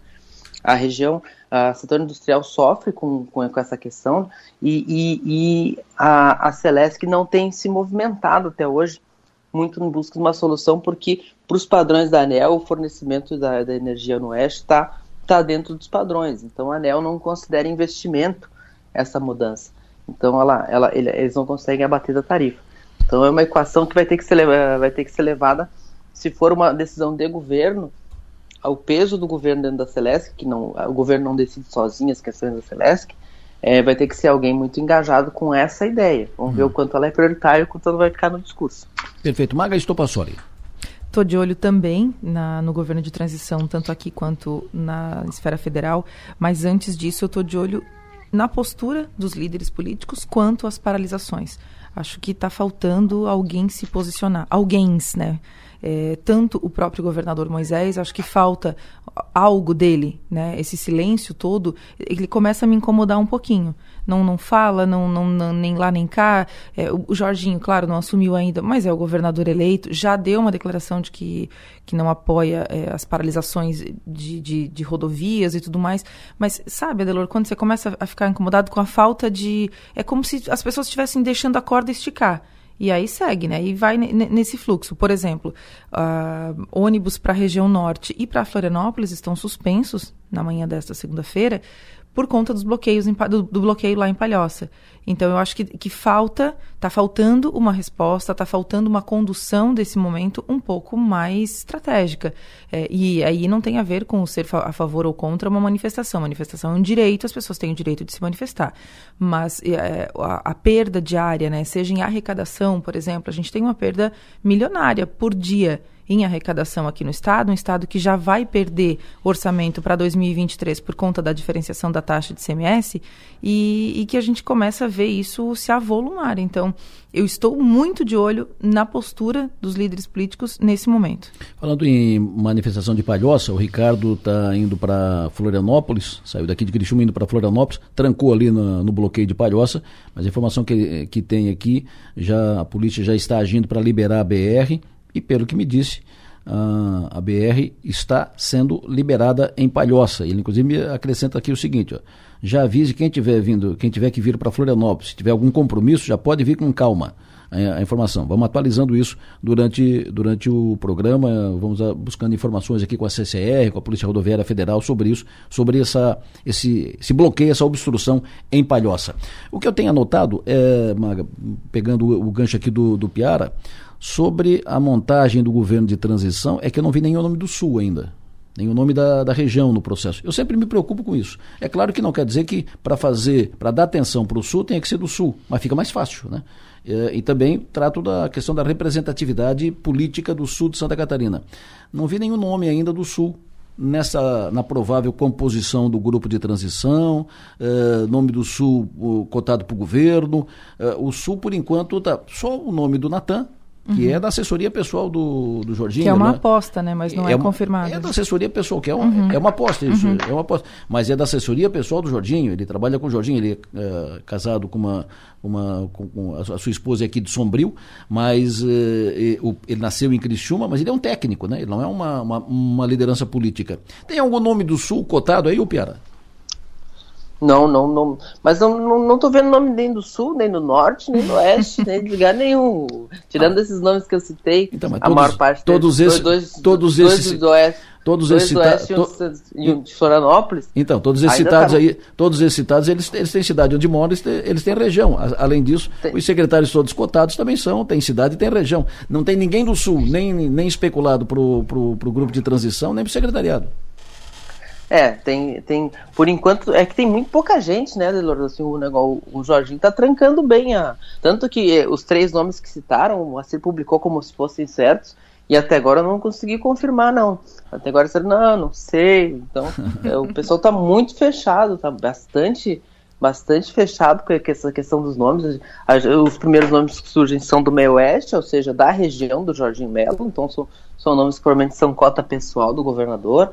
O, o, o, Edgar é um nome que é um nome da ACAT, né? Então é mais representativo da entidade do que da própria, da própria região. Então ainda, ainda uh, quando se fala na, na, saúde, a Carmen Zanotto de Lages também é um nome que, que, que não é uma, embora tenha tenha seu domicílio lá, também vai, vai mais pela, pela, pelo setor do que pela, do que pela região, mas ainda é muito pouco nome, né? Isso, isso é uma coisa que chama atenção. E isso, isso é muito fruto da eleição de um, um nome como Jorginho num partido como o PL, né? Hum. Ah, se a gente se fosse eleito o, o Jean Loureiro, digamos assim, a gente já teria uma ideia de quem, de quem seriam os possíveis, porque o PSD tem muita gente, né? Tem muita gente que a gente conhece, que, que pode estar, que pode ocupar os setores. Uh, se fosse o Espiridião Amin, se fosse o próprio governo Moisés, que seria um governo de continuidade, seria mais. O PT também tem os seus nomes mais óbvios. O PL é um partido médio anabolizado pela chegada dos bolsonaristas. Mas muita coisa está só dentro da cabeça do Jorginho Melo mesmo. E outra coisa, ele recebeu apoio aqui do Sul, especificamente de Criciúma, só no segundo turno. Então talvez não, não seja uma prioridade, né, Adelor, contemplar a região nesse momento. Claro que eu imagino que isso vai acontecer em algum momento, porque a gente tem bons nomes que podem ocupar é, secretarias importantes no governo, mas não acho que vai ser uma prioridade, talvez também politicamente, né? Hum. Tem isso. Esses apoios políticos que o Jorginho recebeu no Sul, no Oeste, no Norte, no, no segundo turno, Aí eu falo do Clésio Salvar, do João Rodrigues, do Adriano Silva, do Mário Hildo. É tudo gente assim que no primeiro turno, quando ele precisava, não vieram. Exato. No segundo turno, exato. quando ele não precisava, estava todo mundo lá. Né? É. Tu sabe o nome de, de alguém, uh, ô Maga? Para compor o. É? Não. Não? Não. Interessante, né? que é isso? É o gato do Piara. O é ga... meu gato fazendo policia. É eu, eu acho que o gato do Piara tem nome. Eu acho que ele quer uma vaga. acho que o gato do Piara tem, tem nome. Que momento, gente. o gato do Piara. Que fazem. Ele se colocou aqui atrás do computador, eu tive que tirar. E ele não gostou. Ele, tipo, eu quero participar desse negócio aí. Pô, o que você tinha que estar no dica aí. Bom, uh, tu acha que esses nomes só surgem depois de 1 de dezembro, Piara? Não, acho que é, os nomes de secretaria. Ele nós, vamos tá criar, aí, nós vamos criar um quadro novo aqui no programa. Com vocês, o gato do Piara. Gato a hora do gato. A hora do gato. ai, ai. Eu nem vou falar o nome dele, senão vou achar que é alguma homenagem. Mas aí o. o... Deixa que eu falo. Melhor não. Mas o, o, eu, o Moisés foi bem categórico em dizer que o que nome que aparecer antes do dia 1 de dezembro é fake. Ele quer segurar, não quer abrir, e, e, mas agora mas a expectativa é de que hoje, ainda hoje, hoje ou amanhã, mas a, ainda hoje, surjam os nomes da transição, né? Os claro, nomes da transição claro. já, já dão algumas pistas, né? Lógico. Quantidade de pessoas escolhidas, quem são. Uh, não é exatamente secretariado. Eu lembro sempre que o governo Moisés indicou 11 para a transição e, e, e, quem liderava aquela tropa era o Ferreira, era o Ferreira que depois o Luiz Felipe Ferreira, que depois a, e que teve alguma influência no começo do governo, participou da construção da reforma administrativa e criou o cargo de Controladoria Geral do Estado, assumiu, acabou caindo na, no episódio dos respiradores, porque a Controladoria não controlou nada, mas a, a, dos nomes ali, dos 11 nomes quem tinha destaque, a gente só foi descobrir depois, que era o Jorge Tasca, que estava ali no meio, e eu só, só soube que estava ali no meio agora, quando eu fui buscar quem eram os 11 nomes. E tava, o Tasca já estava ali, e que hum. ficou no governo até agora. Mas então também talvez não seja. Claro que o, não dá para comparar, porque o Moisés era uma figura que, que veio de fora da política e pensou uns nomes, sabe-se lá como naquele momento, mas a, o Jorginho talvez busque uns nomes que a gente tenha mais, algum, mais, mais referência. Tá bom. É, eu lembro da primeira entrevista do Ferreirinha, eu quase fui embora, pelo amor de Deus. ele, disse, ele disse que o déficit do Estado era, era 200 milhões e, e, que o Estado ia ter, ia ter que cortar isso. E eu falei, como, você, como professor? Ele, não, divide por 12 e vê quanto é que tem que cortar por mês. Eu falei, não, não tá sabendo nada do que tá fazendo. Caiu ali. Não tem mais o que fazer. Caiu de paraquedas, vamos pra frente. Uh, já estão dizendo aqui que o, que o, gato do Piara é o novo curió do, do Nacif. que teve um tempo que o Nacif fazia o comentário, tinha um curió. Ele tinha um curió na ela. E ele fazia o comentário, daquele, num determinado momento do comentário, o curió, o curió começava. E assobiava. E tomava conta do, do quadro. Ficou tão, tão, tão famoso o curió do, do tão famoso que nós, que nós trouxemos o curió pro estúdio uma, uma vez.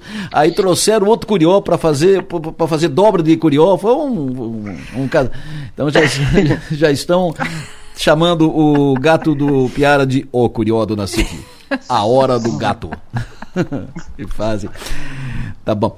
O Piara tem começamos. Que, tem, tem, que mostrar o, tem que mostrar ele hoje à noite, tá? O Piara no nosso Ah, parlatório. Mostrar o gato. Beleza, beleza tá, tá combinado. Tá. Sete da noite, o meu gato Flávio aparece aí. Então hoje à noite, parlatório, 19 horas, com o Piara Maga, eu, Piara Maga e o gato do Piara. Começamos bem a semana, tá bom. Piara, um abraço, sucesso e energia, até amanhã. Ah, abraço, até amanhã. Magisto Passoli. Animados? Animados, animados. Começou animados. bem a semana. Começamos. Abraço, querido. Até às 7. Até às 7. 19 horas, parlatório no ar. No plenário, oferecimento. Ser Sul, Naturai, Nossa natureza é se alimentar bem. E Zona Azul de Criciúma, sempre uma vaga para você. Ai, o povo é criativo. o povo é criativo. Bom, voltando, uh, voltando à seriedade, o bloqueio em, em Palhoça continua bloqueado, aí tem uh, helicóptero da Polícia Rodoviária Federal e movimentação e polícia e tal, mas continua parado ainda em Palhoça, mas já a polícia já está agindo para liberar em Palhoça. Mas por enquanto continua Palhoça? Não, acabou de informar a Polícia Rodoviária Federal. Polícia Rodoviária Federal acaba de informar, liberado agora em Palhoça. Acabou de liberar em Palhoça, portanto, BR-101 em Palhoça, liberado agora. Foi, foi obstruído, fechado, bloqueio pouco antes das sete da manhã e a Polícia Rodoviária Federal, com o apoio da Polícia Militar, acaba de liberar o trecho em Palhoça. Então, BR-101, tudo liberado desde a entrada do Rio Grande, vai embora, passando por Palhoça, chega em Florianópolis, tranquilo, sem problema, sem bloqueio. Volto já.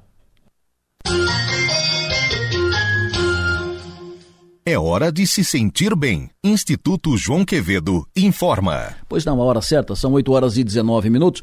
Uh, vou dizer mais uma vez que a partir de hoje, durante essa semana, eu vou terminar o programa sempre com uma música. Né? Daqui a pouco, no 9 e meia, coloco a primeira no ar. E dizer que daqui a pouco, depois do intervalo, nós vamos falar, vou atualizar o tempo, e aí nós vamos falar sobre a possibilidade do Criciúma Copa do Brasil, vamos falar sobre expectativa, convocação do Tite, convocação do Tite para a Copa. E vou falar também aqui com um dos candidatos à presidência do Grêmio. O Grêmio tem processo de eleição e é um processo diferenciado. Eu vou querer saber, inclusive, como é que é o processo de, de eleição no Grêmio, que é um dos maiores do Brasil. Olha, eu vim te dizendo que uh, liberou ali em Palhoça, mas tem fila. Então, devagar, quem está indo agora para lá, vai, mas devagar até, até que dê vazão os caminhões e carros que estavam lá parados no congestionamento lá no bloqueio de Palhoça, que está liberada a BR-101. Tem um bloqueio agora cedo em Palhoça, mas foi liberada a BR, está eh, passando tanto ida quanto volta, ou seja, liberado nos dois sentidos, mas tem um congestionamento ainda. O ouvinte perguntou sobre Joinville, norte do estado, Joinville Garuva, se está liberado lá. Estamos buscando a informação, vamos informar em seguida. Agora vamos atualizar o tempo. Alô, Márcio Sônico. Conta, Márcio. Adelor Lessa, ouvintes da Rádio Sou Maior, bom dia para todos. Então, a tendência da semana é uma semana com algumas pancadas de chuva, tanto hoje, segunda-feira, quanto amanhã, terça-feira. Aí não esquenta muito ainda. Hoje vai no máximo a 23 graus, amanhã também. Quarta e quinta-feira com bom tempo. E na sexta-feira teremos então uma, chuvinha só à tarde. Final de semana com tempo meio, meio nublado, meio chuva, viu? Então, assim, gente, a semana toda dos dias melhores que tem é ali para quarta, quinta-feira. E os outros dias sempre tem um pouquinho de chuva. Sexta-feira também é um dia meio bacana, meio, meio melhor. Tem uma chuvinha só mais à tarde. Mas e as temperaturas que sobem um pouquinho mais a partir da quarta-feira, então, que aparece um pouco mais de sol e já passa então um pouquinho dos 25 graus. Então chama atenção, Delor, que para o setor rural, o que atrapalha muito esse mês é a temperatura que está baixa ainda, viu? Em termos de chuva, tem chovido bem, uma chuvinha cadenciada, na hora certa, sem causar transtornos, sem erosão, sem temporal, sem ventania. Agora a temperatura que está atrapalhando bastante, viu? Não esquenta, as lavouras não saem, não saem do lugar, estão meio, meio paradas. E para a área urbana também, né? Essas chuvinhas fracas são fracas, mas atrapalham um pouquinho o setor de, de, de construção civil, o setor de passeios e assim por diante. Mas é isso aí, gente. Então, a partir da quarta-feira, esquenta um pouquinho mais, mas o final de semana, de novo, com tempo chuvoso aqui na região. Previsão do tempo. Oferecimento. El Tarquim, gastronomia e lazer em uma experiência envolvendo fogo e natureza. Perfeito.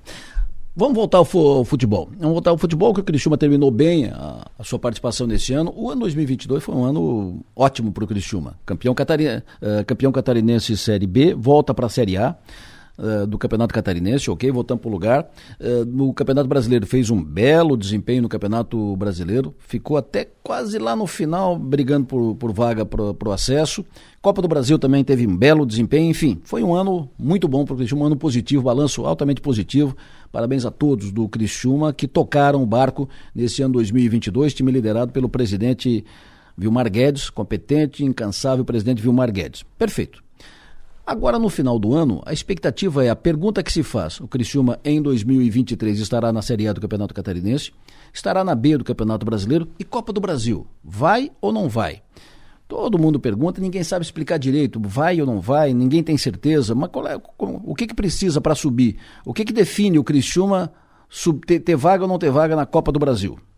Vamos conversar sobre isso agora com o analista esportivo, especialista em análise de dados, Adedson Leite. Adedson, bom dia. Bom dia, bom dia a todos da Raça Maior. Como vocês estão?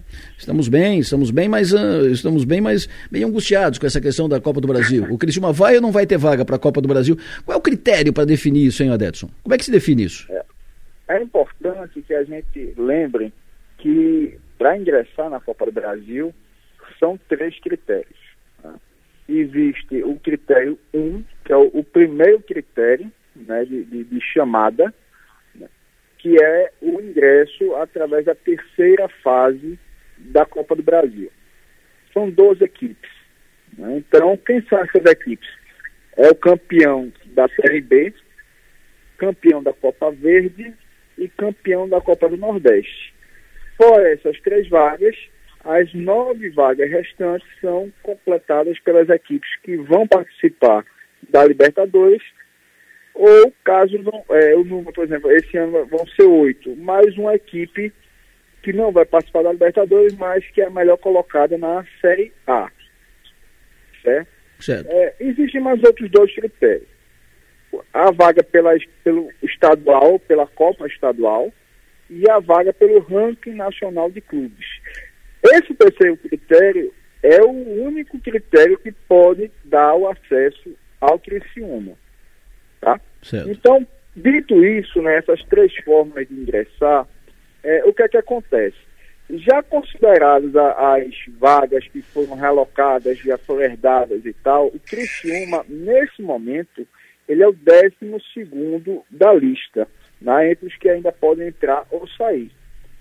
O Guarani terminou no brasileiro na frente do Criciúma, no ranking nacional de clubes, e aí você que precisa para o Criciúma avançar essas duas posições? Hum. Você tem times como Santos, América Mineiro, o Esporte e o próprio Guarani, são quatro times que podem sair desse critério 3. Tá? Hum. Então, como é que esses times saem? Tanto o Santos quanto o América Mineiro, eles podem terminar no G9. O hum. esporte ele pode sair desde que o Fortaleza termine no G9. E o Guarani pode sair desde que o São Paulo termine no G9. Então, é, os times que são favoráveis terminarem no G9 do brasileiro, que vão é, ocupar aquelas vagas do critério 1 que eu falei, né, são o, o América e o Santos, de forma direta, né? O Fortaleza, porque tiraria o esporte do C3, e também o São Paulo, porque tiraria o Guarani do C3, jogando ele para o critério 2. Hum. E aí a gente começa a fazer alguns cálculos, né? Quem é que ameaça esses times no Campeonato Brasileiro para ficar entre os nove? Você tem o Botafogo e você tem o Goiás.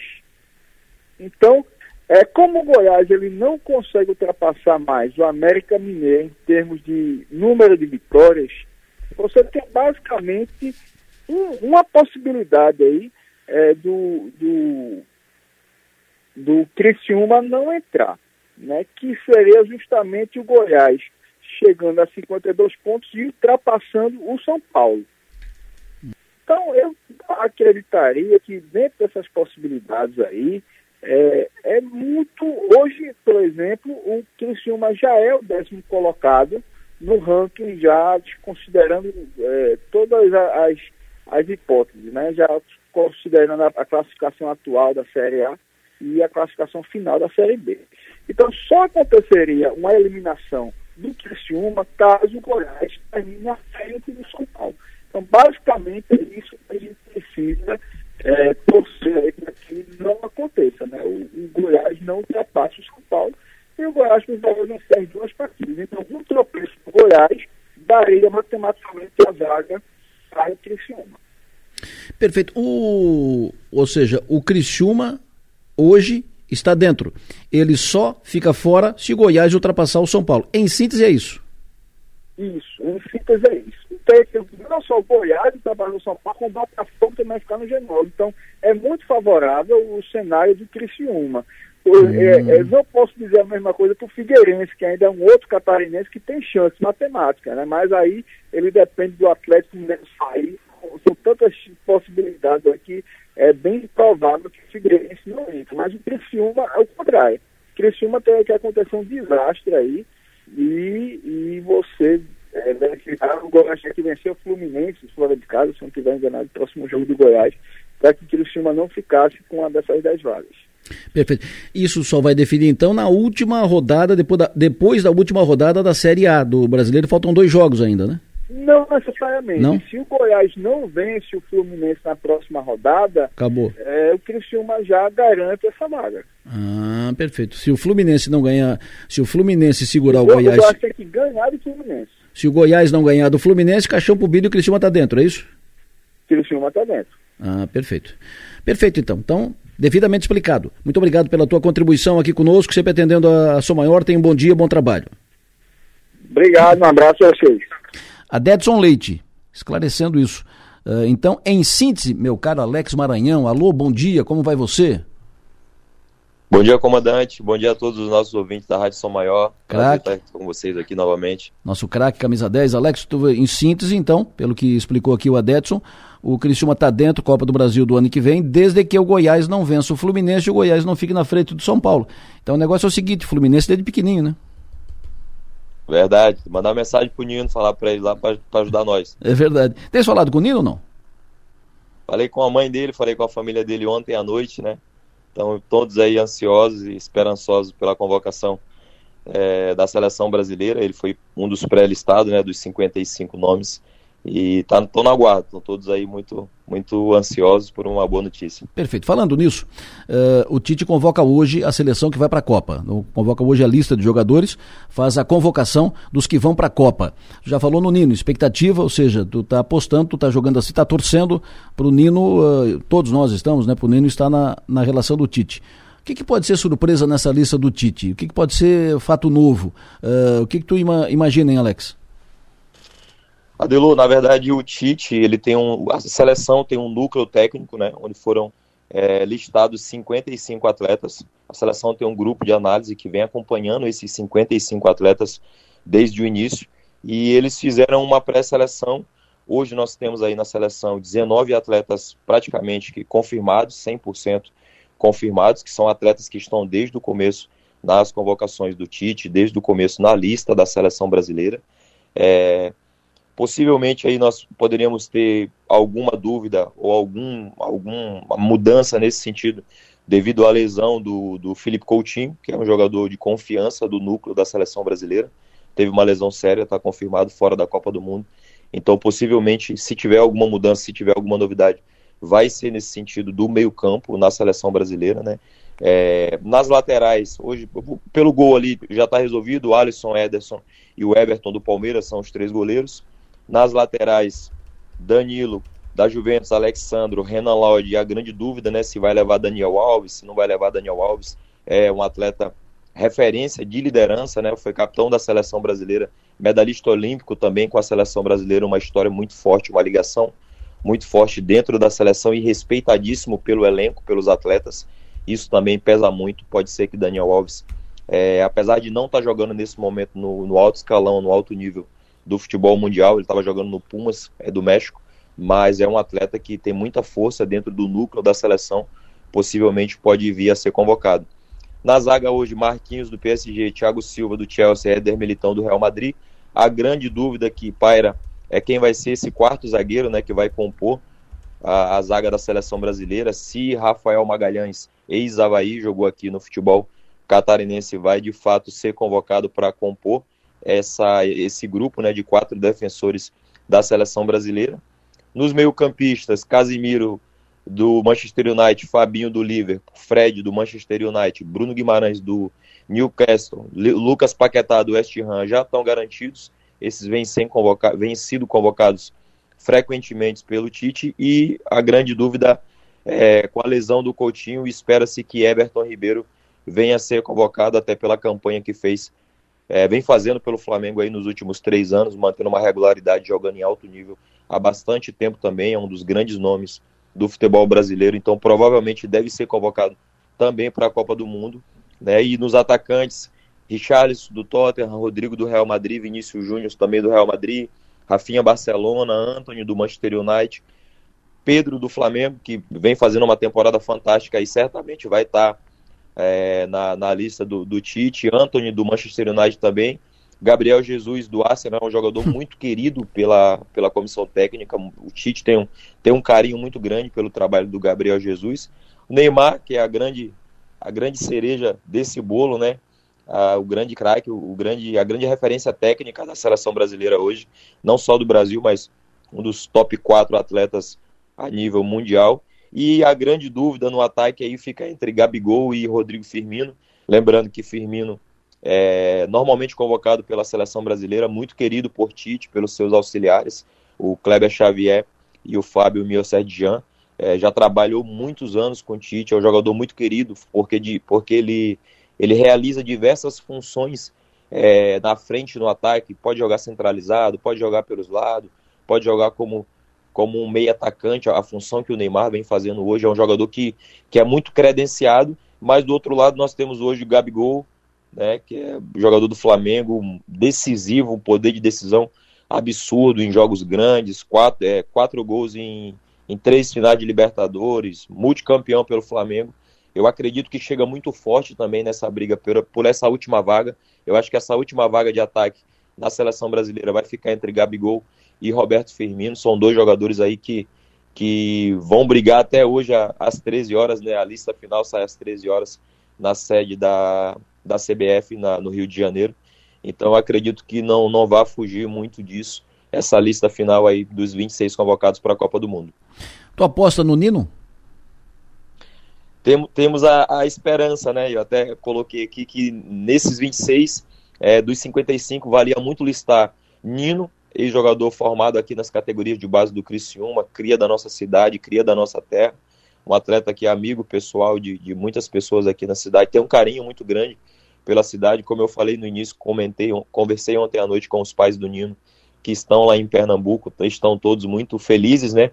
O Nino hoje aí é, é, é top 3 é, defensor do futebol brasileiro, sem dúvida nenhuma, vem realizando um grande trabalho no Fluminense, capitão do Fluminense, com idade como eles falam dentro do mercado profissional, ele é uma idade emergente, né? Certamente na próxima temporada vai avançar para um time europeu, provavelmente o Arsenal ou o Barcelona, um desses dois clubes vão fazer a aquisição do Nino. Então eu fico muito feliz porque sou amigo pessoal do Nino, né? Vi todo o crescimento do Nino foi lançado junto com a gente aqui em 2017 e saber que um atleta nosso também, como Gabriel Magalhães, ex-Havaí, também cria das categorias de base do Havaí, hoje está no Arsenal oriundo do futebol catarinense, oriundo é, aqui do nosso estado, né? Você vê o, o, Santa Catarina formando atletas, o próprio Rafinha hoje, que é uma referência no Barcelona, titular da seleção brasileira, também formado no Havaí. Então isso mostra a força do futebol catarinense. E nós, como criciumenses, né? Hoje às 13 horas vamos ficar aí na torcida para que talvez o Nino Bilisco, uma vaguinha aí, possa nos representar na Copa do Mundo. Perfeito. Ah, o Daniel, Daniel Alves, se for convocado, embora ele tenha uma ótima relação com o pessoal da, da comissão técnica, da confiança do Tite, mas se ele for convocado é uma, é uma surpresa, né? Porque afinal de contas ele está fora, do, não, não, não está hoje no primeiro no primeiro nível, né? não, não, não, está jogando em uh, no, num dos grandes do, do país e nem, nem do mundo. Mas que outra surpresa, tu, que, outro, que outra convocação tu pode encaixar como fato novo tal na, no, na, na provável lista do Tite? Muito se falou né, é, do Bruno Guimarães, foi um, era um nome que, pelo momento que vive hoje no Newcastle, vive um momento maravilhoso, né, muito, muito acima do, do, dos outros jogadores. Alex Telles, lateral esquerdo, que está no Fenerbahçe hoje, e o Renan Lodge na lateral esquerda. Acho que a grande dúvida do Tite hoje é Renan Lodge e Alex Telles, hum. porque ele tem dois laterais. O Danilo joga na lateral direita, é lateral direito de origem, joga na Juventus, Sim. mas também faz a lateral esquerda, né? E Alexandre é o lateral esquerdo de origem e Daniel, Daniel Alves que normalmente era convocado. Eu acho que a grande dúvida do Tite hoje está nessa questão, principalmente se tiver quebrando um pouco de cabeça, né? Porque normalmente você leva quatro laterais, dois laterais para a lateral direita, dois atletas que atuem é, na lateral esquerda, e hoje ele ainda não tem esses atletas definidos, né? Muito se fala também em questão da lesão do Richardson, que é um atleta importante, é, mas que não se sabe se vai estar na, na sua melhor capacidade, na sua melhor forma. É, Everton Cebolinha é um atleta que foi listado, um atleta do Flamengo também, foi listado, mas que não, não teve oportunidades para ter uma sequência, eu acho muito improvável que, que vá vir nessa lista também, né? Everson, goleiro do Atlético Mineiro, também foi listado, fez uma grande Série A novamente esse ano, é um goleiro muito regular, mas acredito que Everton, por tudo que fez no Palmeiras, campeão brasileiro, campeão da Libertadores do ano passado, enfim, acho que é, essa questão do gol está bem resolvida. Eu acho que as dúvidas seriam mais é, entre esses atletas mesmo aí, Adelô. Perfeito. Alex Maranhão, muito obrigado, sucesso e energia, bom trabalho, até mais. Abraço. Alex Maranhão, nosso comentarista Som Maior. A convocação do Tite vai, vai motivar um programa especial, programa do Avesso, hoje, uma da tarde, às 13 horas, exatamente quando está prevista a coletiva do Tite. Então, hoje, 13 horas, às 14, o Avesso. O Avesso será um Avesso especial, tratando efetivamente da convocação do Tite. Vai colocar no ar, o programa vai colocar no ar a parte da coletiva em que o Tite anunciará a relação dos convocados e depois vai fazer uma mesa especial aqui, tratando dos nomes, discutindo os nomes, avaliando a, a convocação do Tite. A Alice, o Chicão e o Diego vão receber aqui o Niltinho e o Nassif para falar sobre a convocação do Tite. E já que estamos falando de futebol, um dos maiores times do Brasil está num processo de eleição.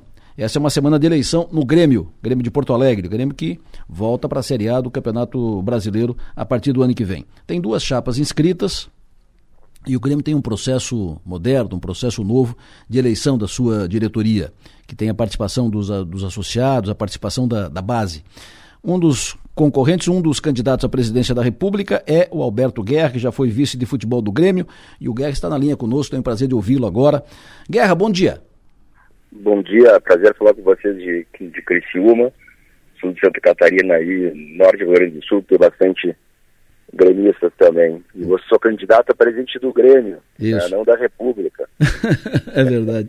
O, tem muito gremista por aqui, tem muito gremista associado, tem muito gremista que participa do, do, do, processo. O gremismo aqui no sul catarinense também é muito forte, tanto no sul catarinense quanto no, nor no norte do Rio Grande do Sul, onde alcançamos. O Guerra, primeiro deixa eu te perguntar uma curiosidade pessoal aí.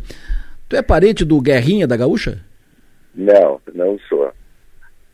São, são guerras distintas. É, são guerras distintas. Já tive a oportunidade de fazer o programa com ele, até o, o Paredão com o Guerrinha. É, é, claro, um radialista bastante conhecido, um jornalista né, bastante conhecido Muito. aqui na cidade, identificado até com, com o Internacional, mas não somos parentes, não. Ah, ele é colorado, é? Não sabia disso, não. É.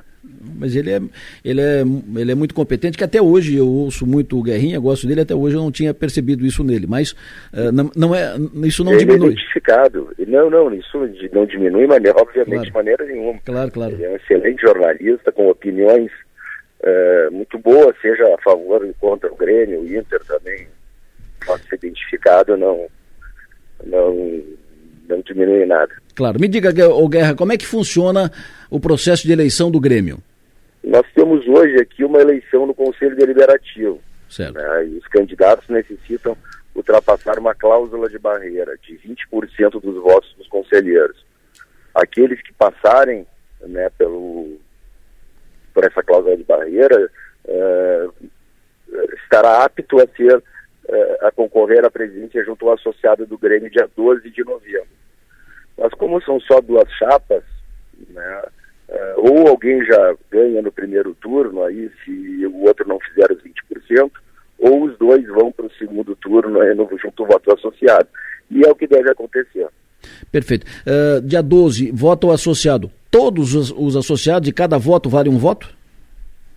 Votam todos os associados que tenham mais de dois anos de associação e os 12 meses uh, uh, pagos ininterruptamente. Então isso já diminui um pouco né, o colégio eleitoral. A gente calcula aí que seja algo em torno de 35 mil pessoas. Perfeito. E cada voto vale um voto ou tem algum critério de. Cada voto vale um voto. Sim. Pode se votar pela internet também, quem, quem é sócio está fora de Porto Alegre. Perfeito. Então, o, o, presidente, se passar agora na, nessa cláusula de barreira, o presidente é eleito apenas pelos associados. Apenas pelos associados. Perfeito. Qual é o orçamento do Grêmio para 2023? Quando se fala no Grêmio, o Grêmio é um grande orçamento, orçamento de uma, de uma grande empresa. Qual é o orçamento do Grêmio? É, o, Grêmio vinha com um orçamento, né, antes de cair para a Série B, em torno de mais de 500 milhões de reais. Perdeu nesse ano aí que, que jogou a Série B, em torno de 130 milhões de, de receita. Agora se estima que se possa recuperar no mínimo a metade disso. Então eu diria que seria algo em torno de 450 milhões de, reais será o budget do, do Grêmio. E esse dinheiro vem de onde, Guerra? Como é que, como é que faz essa receita? Olha, ele vem de televisão, né, especialmente, vem dos associados, vem da, dos patrocínios, uh, de venda de atletas, uh, das competições que joga também, né, não só o, da televisão, mas Copa do Brasil, Gauchão, eh, e outras competições. Quando tem competição internacional, obviamente essa receita aumenta e esse é o, dizer, esse é o grosso né, da, da receita. Aí tem umas receitas menores, como licenciamento, né, e, e é por aí. Perfeito. Guerra, o, Grêmio tem uma, uma marca, uma, uma, tradição de investimento na categoria de base, valorização da categoria de base, e o Grêmio sempre tem a cada temporada um, dois, três da base que se destacam. Né? Tivemos recentemente Cebolinha, PP, Pedro Rocha e assim, e assim por diante. Agora tem Bitelo, tem os, os goleiros, enfim, tem uh, sempre jogadores que se destacam. Como é que é esse trabalho que o Grêmio faz com a base? É, o Grêmio tradicionalmente tem um trabalho muito forte na base, né? E, e a gente reconhece isso, não é de hoje. É, é, todos os times vitoriosos do Grêmio passaram muito pela base e a ideia é continuar investindo. Né? O Grêmio tem um, um centro de treinamento é, é, bacana atualmente, vamos dizer assim, melhorou muito nos últimos anos e a tendência é continuar investindo para que a gente consiga continuar tirando bons jogadores de lá.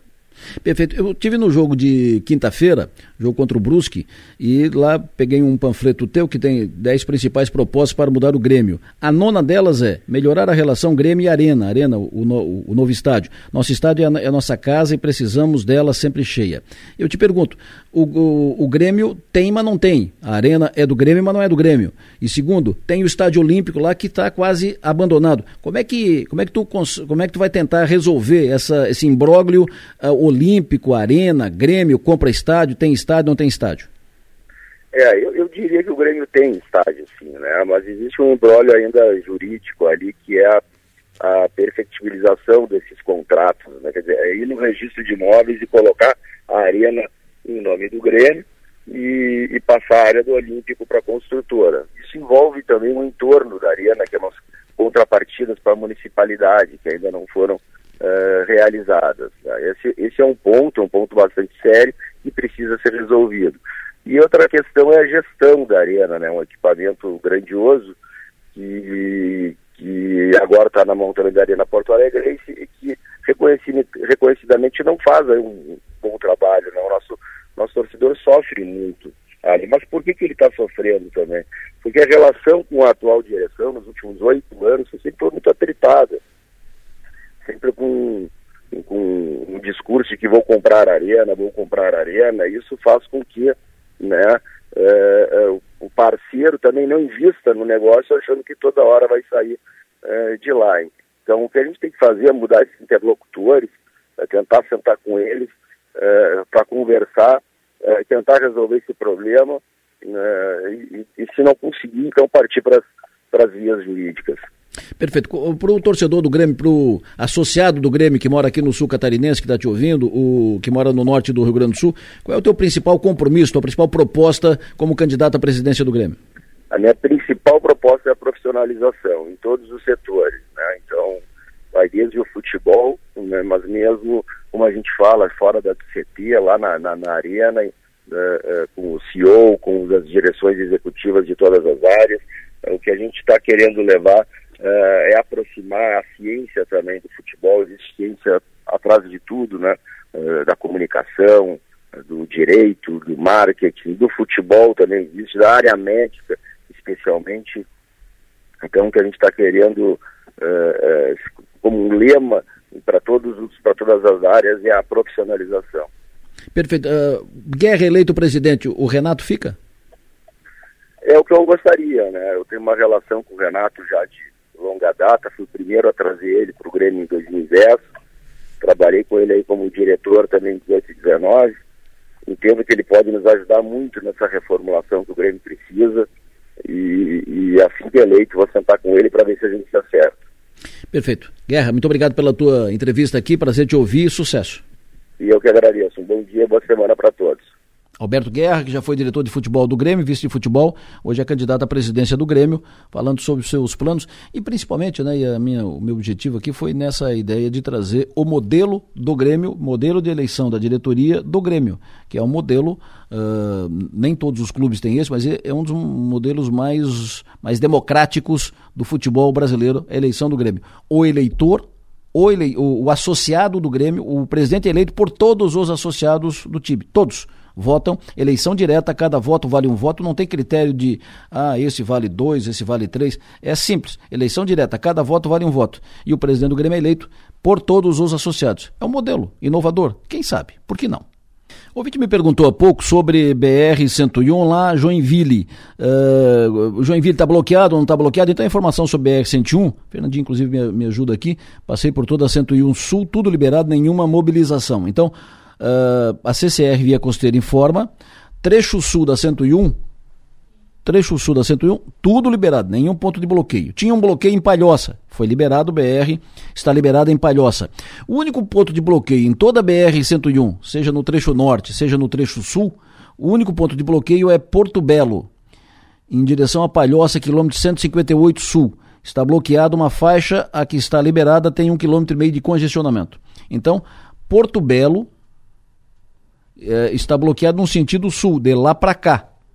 Está bloqueada, pelo menos até agora, bloqueada. E no sentido norte, que está desbloqueada, ela tem uma, uma a que está liberada tem uma tem um, uma fila de um quilômetro e meio de congestionamento. Mas é evidente um quilômetro e meio porque estava fechado, aí faz a fila, mas libera em seguida. Esta é a situação na BR 101, todo o sul catarinense.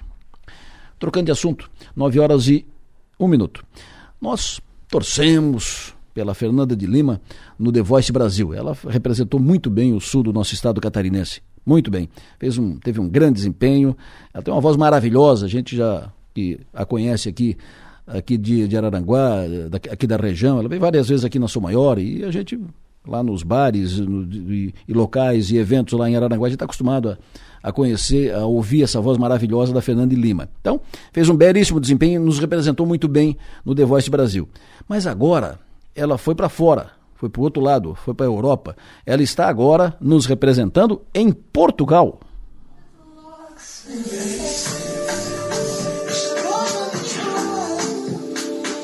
Sou Fernanda de Lima, tenho 33 anos e venho de Santa Catarina, no Brasil.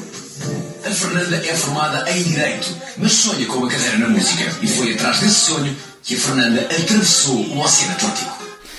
Olha, olha, pois, Fernanda é de Brasil, é do sul do Brasil, está representando, ora, pois, o Brasil no The Voice Portugal. Ô, Fernandinha, ousada tu, Fernandinha. Bom dia.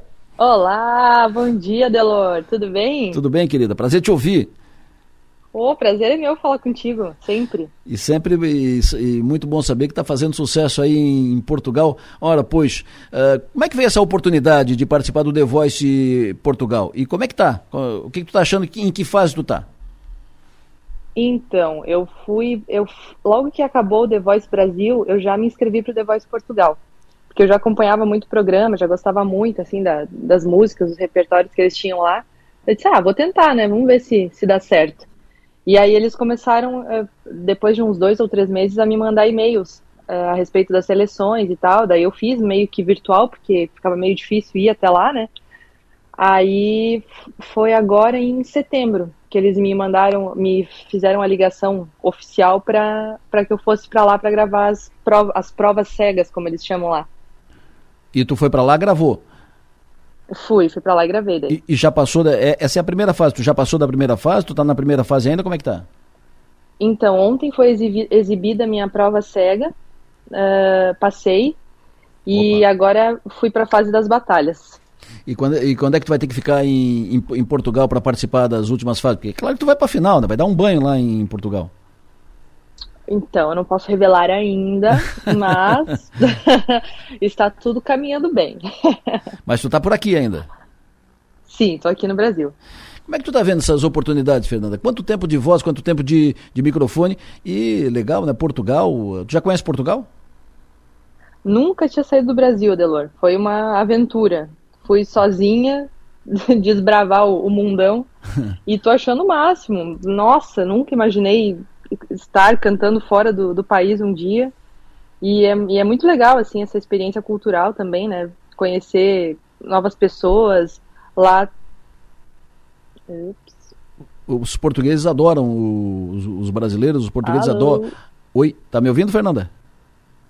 Perdi o contato com a Fernanda Lima, nós vamos restabelecer aqui o contato com a, com a Fernanda de Lima. A gente estava ouvindo, mas ela não estava mais ouvindo a gente. Mas estamos falando com a Fernanda de Lima, que é, é, música, cantora, autora.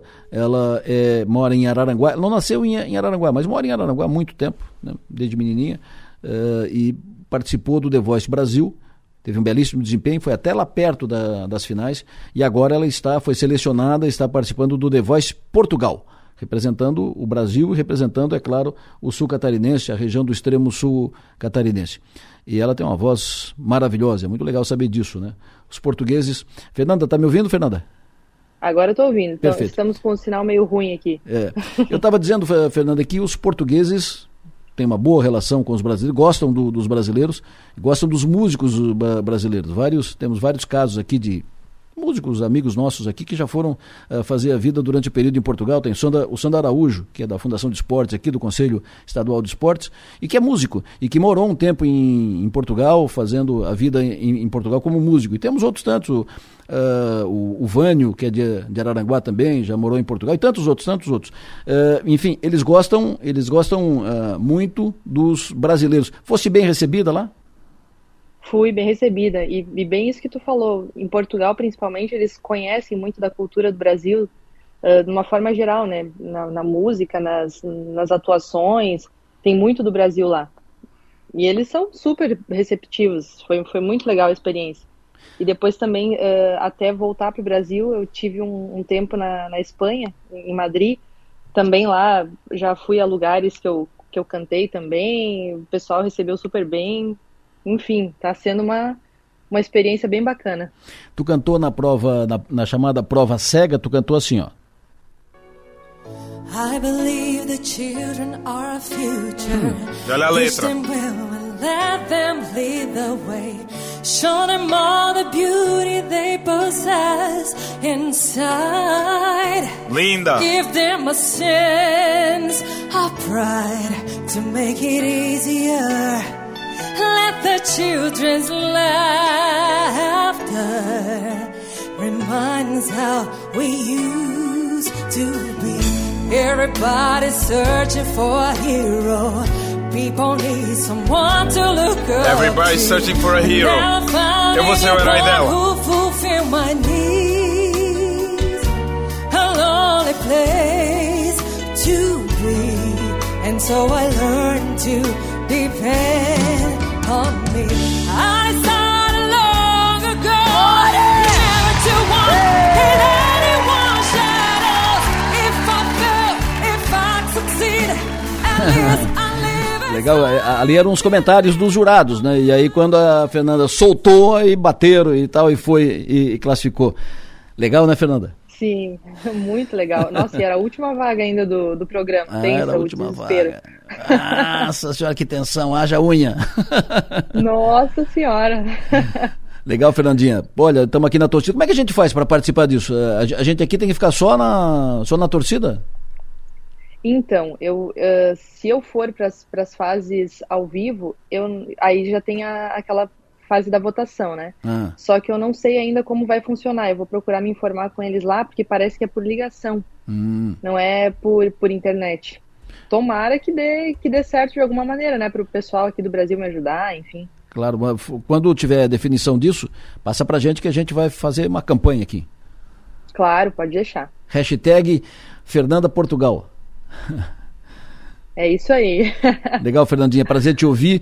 E essa vida de artista com, as, com daqui, cidade pequena, região, re, região sul de Santa Catarina e tal, é uma vida difícil, mas tem que ter muita energia e coragem, né? Como tu está demonstrando que tem, inclusive não só aqui, cruzar o mundo, vai lá para a Europa, vai lá para Portugal para tentar a vida.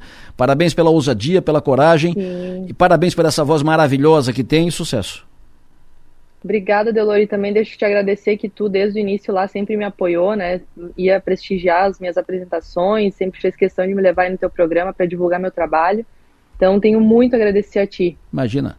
É, é, muito, muito bom sempre te ouvir e é bom saber que estás nos representando, representando nossa região. Sucesso, querido. Abraço. Sucesso aí em Portugal. Muito obrigada. Valeu. Obrigadão, tá? Abraço, querida. Fernanda de Lima, representando uh, o Brasil representando o sul catarinense no The Voice Portugal. Show de bola. 9 e 10. Vamos trocar de assunto, falar de economia. Lucas Rocco, alô, bom dia. Bom dia, muito bom dia. Vamos começando a semana do mercado financeiro, depois de dias bastante turbulentos, é, pós com os pregões pós-eleição, temos o Ibovespa em 118 mil pontos e o dólar em R$ 5,06 Muita gente esperaria um desfecho diferente para os ativos, mas essa é a realidade que a gente começa o dia 7 de novembro.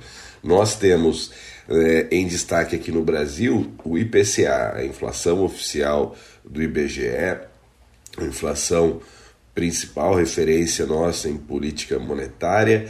É, teremos o dado referente a outubro e o mercado espera uma elevação em cerca de meio para a inflação nesses, é, é, nesses dias de outubro, que seria uma quebra de três meses de deflação. Então, o índice deve trazer, principalmente nos alimentos in natura, é, na alimentação doméstica, os, as maiores elevações de preço. É, isso, pelo menos, é o que está sendo esperado. Hoje a gente tem outros resultados, como o Grupo Soma, São Martinho, TIM.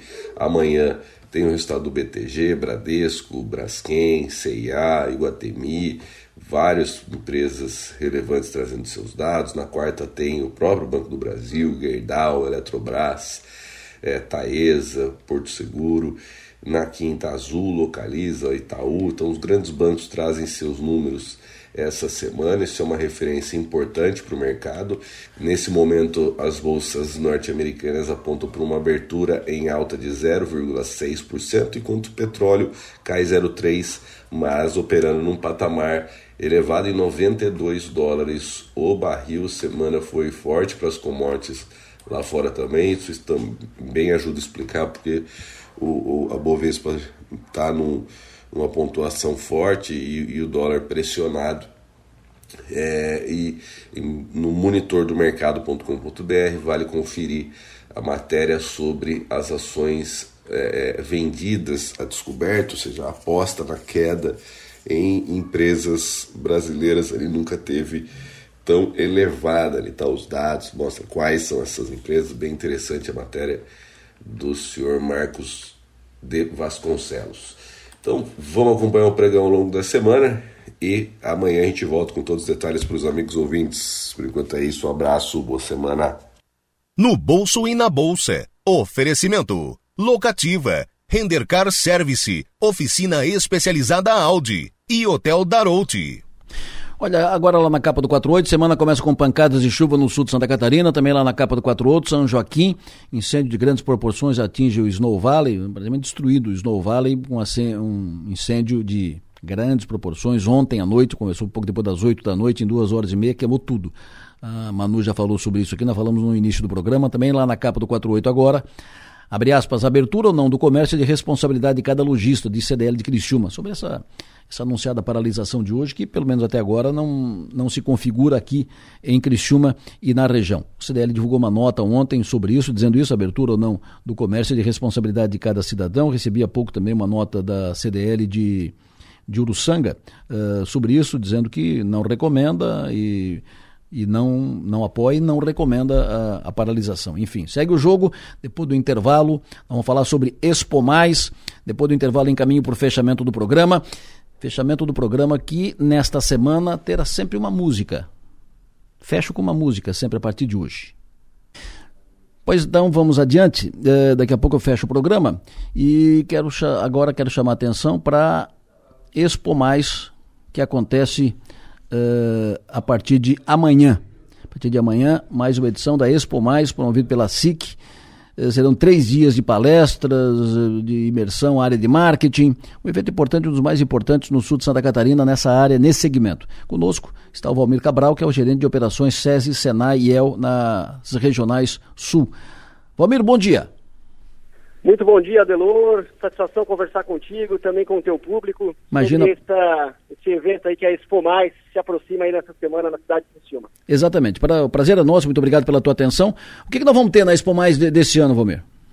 Então, Adelor, acho que primeiro vale ressaltar né, que a Expo Mais ela é um, um evento aí da SIC, é apresentado pelo Cicred, juntamente com a Diamante, e todas as instituições aí, é, o Senai é uma delas também, estamos como co-criadores do evento, onde nós temos como principal objetivo trazer um mix de conteúdos voltados para a gestão, atrelando tudo isso à temática de inovação e tecnologia, que são tão importantes aí para a ascensão das indústrias locais e também aí de toda a região que, que quiserem fazer presente. Né? Então nós teremos aí desde palestras aí em todos os, os dias né, da, da feira, que começa no dia 8, termina no dia 10, e paralelo a, e em paralelo a, esta, a essas palestras, nós teremos também a Mostra de Tecnologia e Inovação, que né, nessa é a sexta edição da, da Expo Mais, teremos então pela primeira vez uma mostra tecnológica e de inovação, onde a gente vai aí é, estar trazendo algumas questões tecnológicas, é, equipamentos, é, questões relacionadas ao metaverso, realidade virtual, realidade aumentada, com as uhum. diversas instituições de Criciúma fazendo aí uma demonstração para aquelas empresas né, que estão pensando em atualizar o seu parque fabril, aquelas empresas que estão pensando em desenvolver novos negócios, elas possam também estar conectadas a essas demandas do futuro. Perfeito. É, é uma a Expo Mais vai ter o espaço palestras, palestras e discussões e tal, e vai ter o espaço uh, feira, feira de produtos, produtos, programas, sites uh, uh, e, e, e, assim por diante. É específico para que área? Que tipo de equipamento também, não? Também. Né, é, vale ressaltar que essa amostra de tecnologia e inovação, ela é um trabalho colaborativo das instituições de ensino da nossa região. Né? Então estarão aqui a Unesc, a SATIC, o próprio Senai, Exucre está envolvida, Senac, Unibave. Então, todos estão trazendo, dentro aí da, do seu escopo de, de, atuação, de pesquisa, vários é, equipamentos, amostras de inovação, novos negócios, uma série de questões é, inovadoras aí para os visitantes. E o público, ele é bastante heterogêneo, Adelor. Ele, a Expo Mais ela é um evento que é, promove a, os conteúdos direcionados tanto para empresários como também para as pessoas que estão aí criando as suas empresas, que possuem uma ideia e não sabem como tirar essa ideia do papel, que querem se desenvolver, os próprios acadêmicos aí das instituições de ensino, as pessoas que estão aí estudando, terminando a sua formação e querem também um desenvolvimento adicional. Nós teremos aí por meio das palestras que vão ser trazidas, os diálogos, né, serão aí também em paralelo a essas palestras ofertados na Expo Mais, esse desenvolvimento para o, o, o, público. Né? Então ele não tem um público específico, é realmente aberto para toda a comunidade, de modo que todos se sintam aí atendidos com temas que são bastante transversais e a própria amostra de tecnologia e inovação, ela também é bastante transversal. Ela é, é direcionada para aquele, aquele empresário que está querendo atualizar alguma coisa na sua empresa, é, ver aí uma, uma, uma, uma, adequação aí, por exemplo, nós teremos uma bancada da indústria 4.0 simulando aí todo um processo de fabricação. Então esse empresário ele pode vir aqui para verificar né, e ver quais são as possibilidades de atualização da sua fábrica. Mas ele também estará aberto para aquela pessoa que está querendo estudar algum tema, que está querendo também entrar dentro de uma linha de pesquisa direcionada para as inovações aí da indústria 4.0. Então nós teremos aí, é, com certeza, estaremos atendendo todos os públicos com os atrativos da Expo Mais.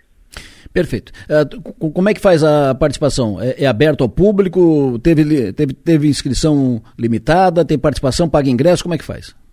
Então, nós temos ainda a venda de ingressos, né? A Expo Mais, ela tem um site próprio, que é o expomais.com, ali na própria homepage ali do site você já encontra o link para aquisição dos ingressos. Nós temos aí o evento acontecendo em três dias, né, Adelor? Então, dia 8, 9 e 10. E para esses três dias nós temos o ingresso para associado da, da CIC, R$ reais para os três dias, e o não associado no valor de R$ reais. E temos ainda o preço aí para estudantes, professores e pessoas acima de 60 anos, que é o valor aí de R$ 178,50. Então, um valor bastante reduzido aí, principalmente para estudantes e professores, né? Perfeito. Valmir, muito obrigado pela tua participação aqui, sucesso na Expo Mais, que seja mais um evento uh, que venha contribuir aqui com, com o nosso empresariado, com o setor produtivo aqui da região. As outras edições foram muito positivas e essa certamente o será. Um abraço, sucesso e energia, bom trabalho. Com certeza, obrigado pelo espaço, aguardamos a visita dos colegas da rádio e todos os rádio ouvintes aqui na Expo Mais nos dias 8, 9 e 10, nessa semana, para que juntos possamos aí encontrar, nos encontrar com conteúdo direcionados para inovação, gestão e tecnologia. Um abraço. Perfeito, um abraço. Começa dia 8, 8 portanto, amanhã, terça, quarta e quinta. Amanhã, quarta e quinta-feira, mais uma Expo Mais em Criciúma. 9h25. Vamos agora à dica da Clínica de Olhos de Araranguá. Olá, ouvintes. Essa é uma mensagem da Clínica de Olhos São José de Araranguá. Hoje vamos conversar um pouquinho sobre a catarata. Muitas pessoas já escutaram sobre a catarata como uma doença nos olhos que causa diminuição progressiva da visão, mas poucos sabem realmente do que se trata. No olho, para ajudar na formação da visão, há uma lente chamada cristalino. O cristalino obrigatoriamente necessita ser transparente para que a luz passe facilmente através dele e atinja a retina. Quando o cristalino perde a transparência, nós estamos de frente com a catarata. Isso é bastante comum com o avançar da idade, pois o envelhecimento do cristalino acontece naturalmente. Então, conforme o tempo vai passando, há uma perda progressiva da transparência do cristalino. Por isso, quem tem catarata vai perdendo a visão gradualmente, já que a entrada de luz nos olhos vai ficando cada vez mais difícil. Prestem atenção que estamos falando sobre o tipo de catarata mais comum, mas o uso inadvertido de alguns medicamentos podem também induzir a formação de catarata. Então não use medicamentos e principalmente colírios sem o conhecimento do seu oftalmologista. Outros fatores aumentam as chances da doença. Por exemplo, exposição excessiva ao sol e a raios ultravioleta, além da luz azul visível. Hábitos como fumar e consumir bebidas alcoólicas, ter lesão ocular ou doença na parte interna do olho. Portanto, definimos a catarata como a perda da transparência do cristalino que pode ser causada por vários motivos, mas principalmente pelo avançar da idade. Podemos imaginar esse processo como uma caixa de câmera. Se você a tampa totalmente, você não enxerga com nitidez a formação da imagem. É a mesma coisa com os nossos olhos. Essa caixa de câmera é como se fosse o nosso cristalino. Sem ele, não conseguimos ter a formação da imagem na retina. E aos poucos, a visão vai ficando mais embaçada chegando até aos casos mais avançados cuja formação da imagem não existe mais e a pessoa parece ver uma névoa diante dos olhos. Com a catarata, o paciente pode apresentar sintomas como perda gradual da visão, sensibilidade à luz, visão dupla, dificuldade para ler, dirigir e andar, e até mesmo alteração da percepção de cores. Se você se identificou com algum desses sintomas, não hesite em procurar um oftalmologista. Em nome da Clínica de Olhos São José de Araranguá, esperamos ter esclarecido o que é as causas e os sintomas da catarata. Até mais. Final de programa, o governador Carlos Moisés acaba de publicar agora no Twitter o Bank of America foi o maior credor de Santa Catarina nos últimos 10 anos. Em dezembro deste ano, portanto, mês que vem, vamos quitar a dívida. Isso significa que, a partir de 2023, o Estado de Santa Catarina não vai mais ter uma despesa de aproximadamente 600 milhões por ano. Tweet publicado agora pelo governador Carlos Moisés, agora no Twitter. Ou seja, Santa Catarina quita, agora em dezembro desse ano, a sua dívida, uma, uma operação que tinha feito com o Bank of America, que representava um desembolso do um desembolso ano pelo governo catarinense de 600 milhões de reais. Para fechar o programa, lamentar a morte do Jaiminho Búrigo, o irmão do Cascão Búrigo. Jaime Luiz Búrigo foi sepultado ontem na localidade de Estação Cocal, no sul catarinense empresário era de uma das famílias mais tradicionais da grande Criciúma, irmão do, do Cascão que foi presidente do Criciúma, funcionário da Receita Estadual e faleceu no fim de semana, foi sepultado ontem em Estação Cocal. Para fechar o programa, uh, primeiro quero chamar a atenção que hoje 13 horas, teremos um avesso especial. 13 horas teremos um avesso focado na convocação do técnico Tite, convocação de jogadores que vão para a Copa do Mundo.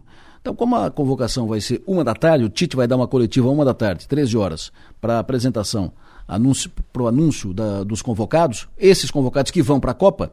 Então, nós faremos um avesso especial aqui. A Alice, o Chicão e o Diego vão receber o Nacife e o Niltinho, e eles vão colocar no ar a convocação feita pelo Tite e depois vão falar a respeito disso. Será um avesso especial hoje, então, a partir das 13 horas. E à noite, 19 horas, vamos ter o nosso parlatório, a nossa live de toda segunda-feira, falando sobre política, falando sobre as questões da, da, das articulações, composição do governo Jorginho, nomes e tal. Hoje tem a primeira reunião, 14 horas, tem a primeira reunião do, do grupo de transição do atual governo, o governo Moisés, com o grupo de transição do governador eleito Jorginho Melo. 14 horas hoje, a primeira reunião. O Jorginho e o Moisés não vão participar dessa primeira reunião. Vão participar representantes dos dois governos, o governo que vai, Simão, que vai comandar o Estado a partir de janeiro, ou seja, representantes do, do senador, governador eleito Jorginho Melo e representantes do governador Carlos Moisés, que estarão reunidos hoje a partir das 14 para dar início formal e oficialmente ao processo de transição em Santa Catarina. Além disso, hoje nós teremos a apresentação do do, tu sabe o nome de, do gato do Piara alguém? hoje. Uh, Ó. Maga. Pra compor o. É? Não. Não? Não. Interessante, né? que isso? É o gato do Piara. É meu gato fazendo policia. O gato hoje foi a, foi a atração do nosso, do nosso quadro, nosso quadro plenário aqui na, no, no, no, programa. Então o Piara vai apresentar o seu gato hoje no nosso parlatório a partir das 19 horas. Para fechar o programa, eu disse que nessa semana eu vou fechar o programa sempre com uh, ouvindo me perguntando aqui como está Palhoça. Palhoça está liberado. Como é que está a BR-101 em Palhoça? Palhoça está liberada, a BR-101, onde tem bloqueio, pelo menos tinha até o, a última informação da, da concessionária da BR-101, Artéries, tinha um, tem um bloqueio em Porto Belo, numa via só, só no sentido, no, no sentido norte-sul, de lá para cá. É só isso. Uh, é o único trecho da BR-101 em todo, todo o estado catarinense. O bloqueio que tem é ali em Porto Belo, no sentido norte e sul de lá para cá. Só onde tem. Uh, no, no, restante, a BR-101 está liberada em todo o estado de Santa Catarina, inclusive aqui no sul, inclusive na Palhoça. Ponto. Eu disse que ia fechar o programa com uma música. Eu vou fechar. Nessa semana, todo dia eu vou fechar uma música para fazer diferente, né? E a música de hoje, para abrir essa minha série, música de hoje é o seguinte: em tempos de lista, lista para lá, lista para cá, tem a lista de Criciúma, tem a lista de Furquilinha, tem a lista de Sara, tem a lista de Araranguá, lista, lista. Eu prefiro outro tipo de lista. Então, eu prefiro essa lista. E lembrando sempre que nosso papel nessa vida é ser e fazer feliz. Um bom dia a todos. Quem você mais via há 10 anos atrás?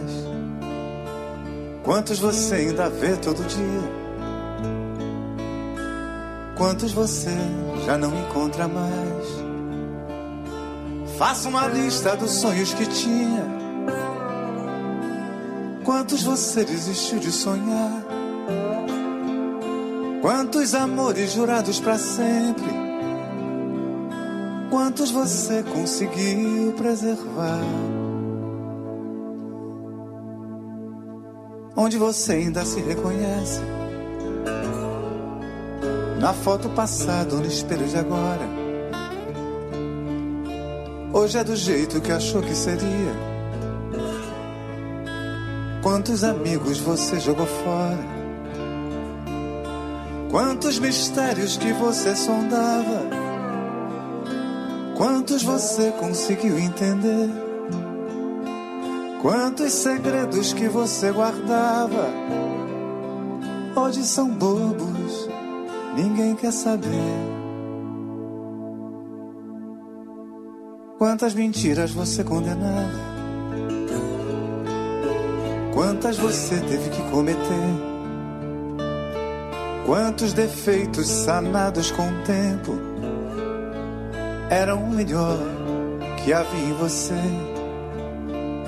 Quantas canções que você não cantava? Hoje assovia para sobreviver. Quantas pessoas que você amava, Hoje acredita que amam você.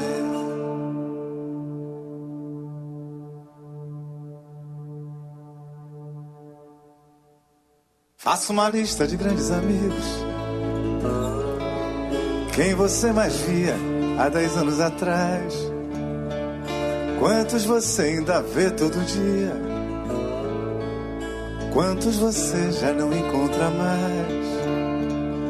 Quantos segredos que você guardava hoje são bobos, ninguém quer saber. Quantas pessoas que você amava hoje acredita que amam você.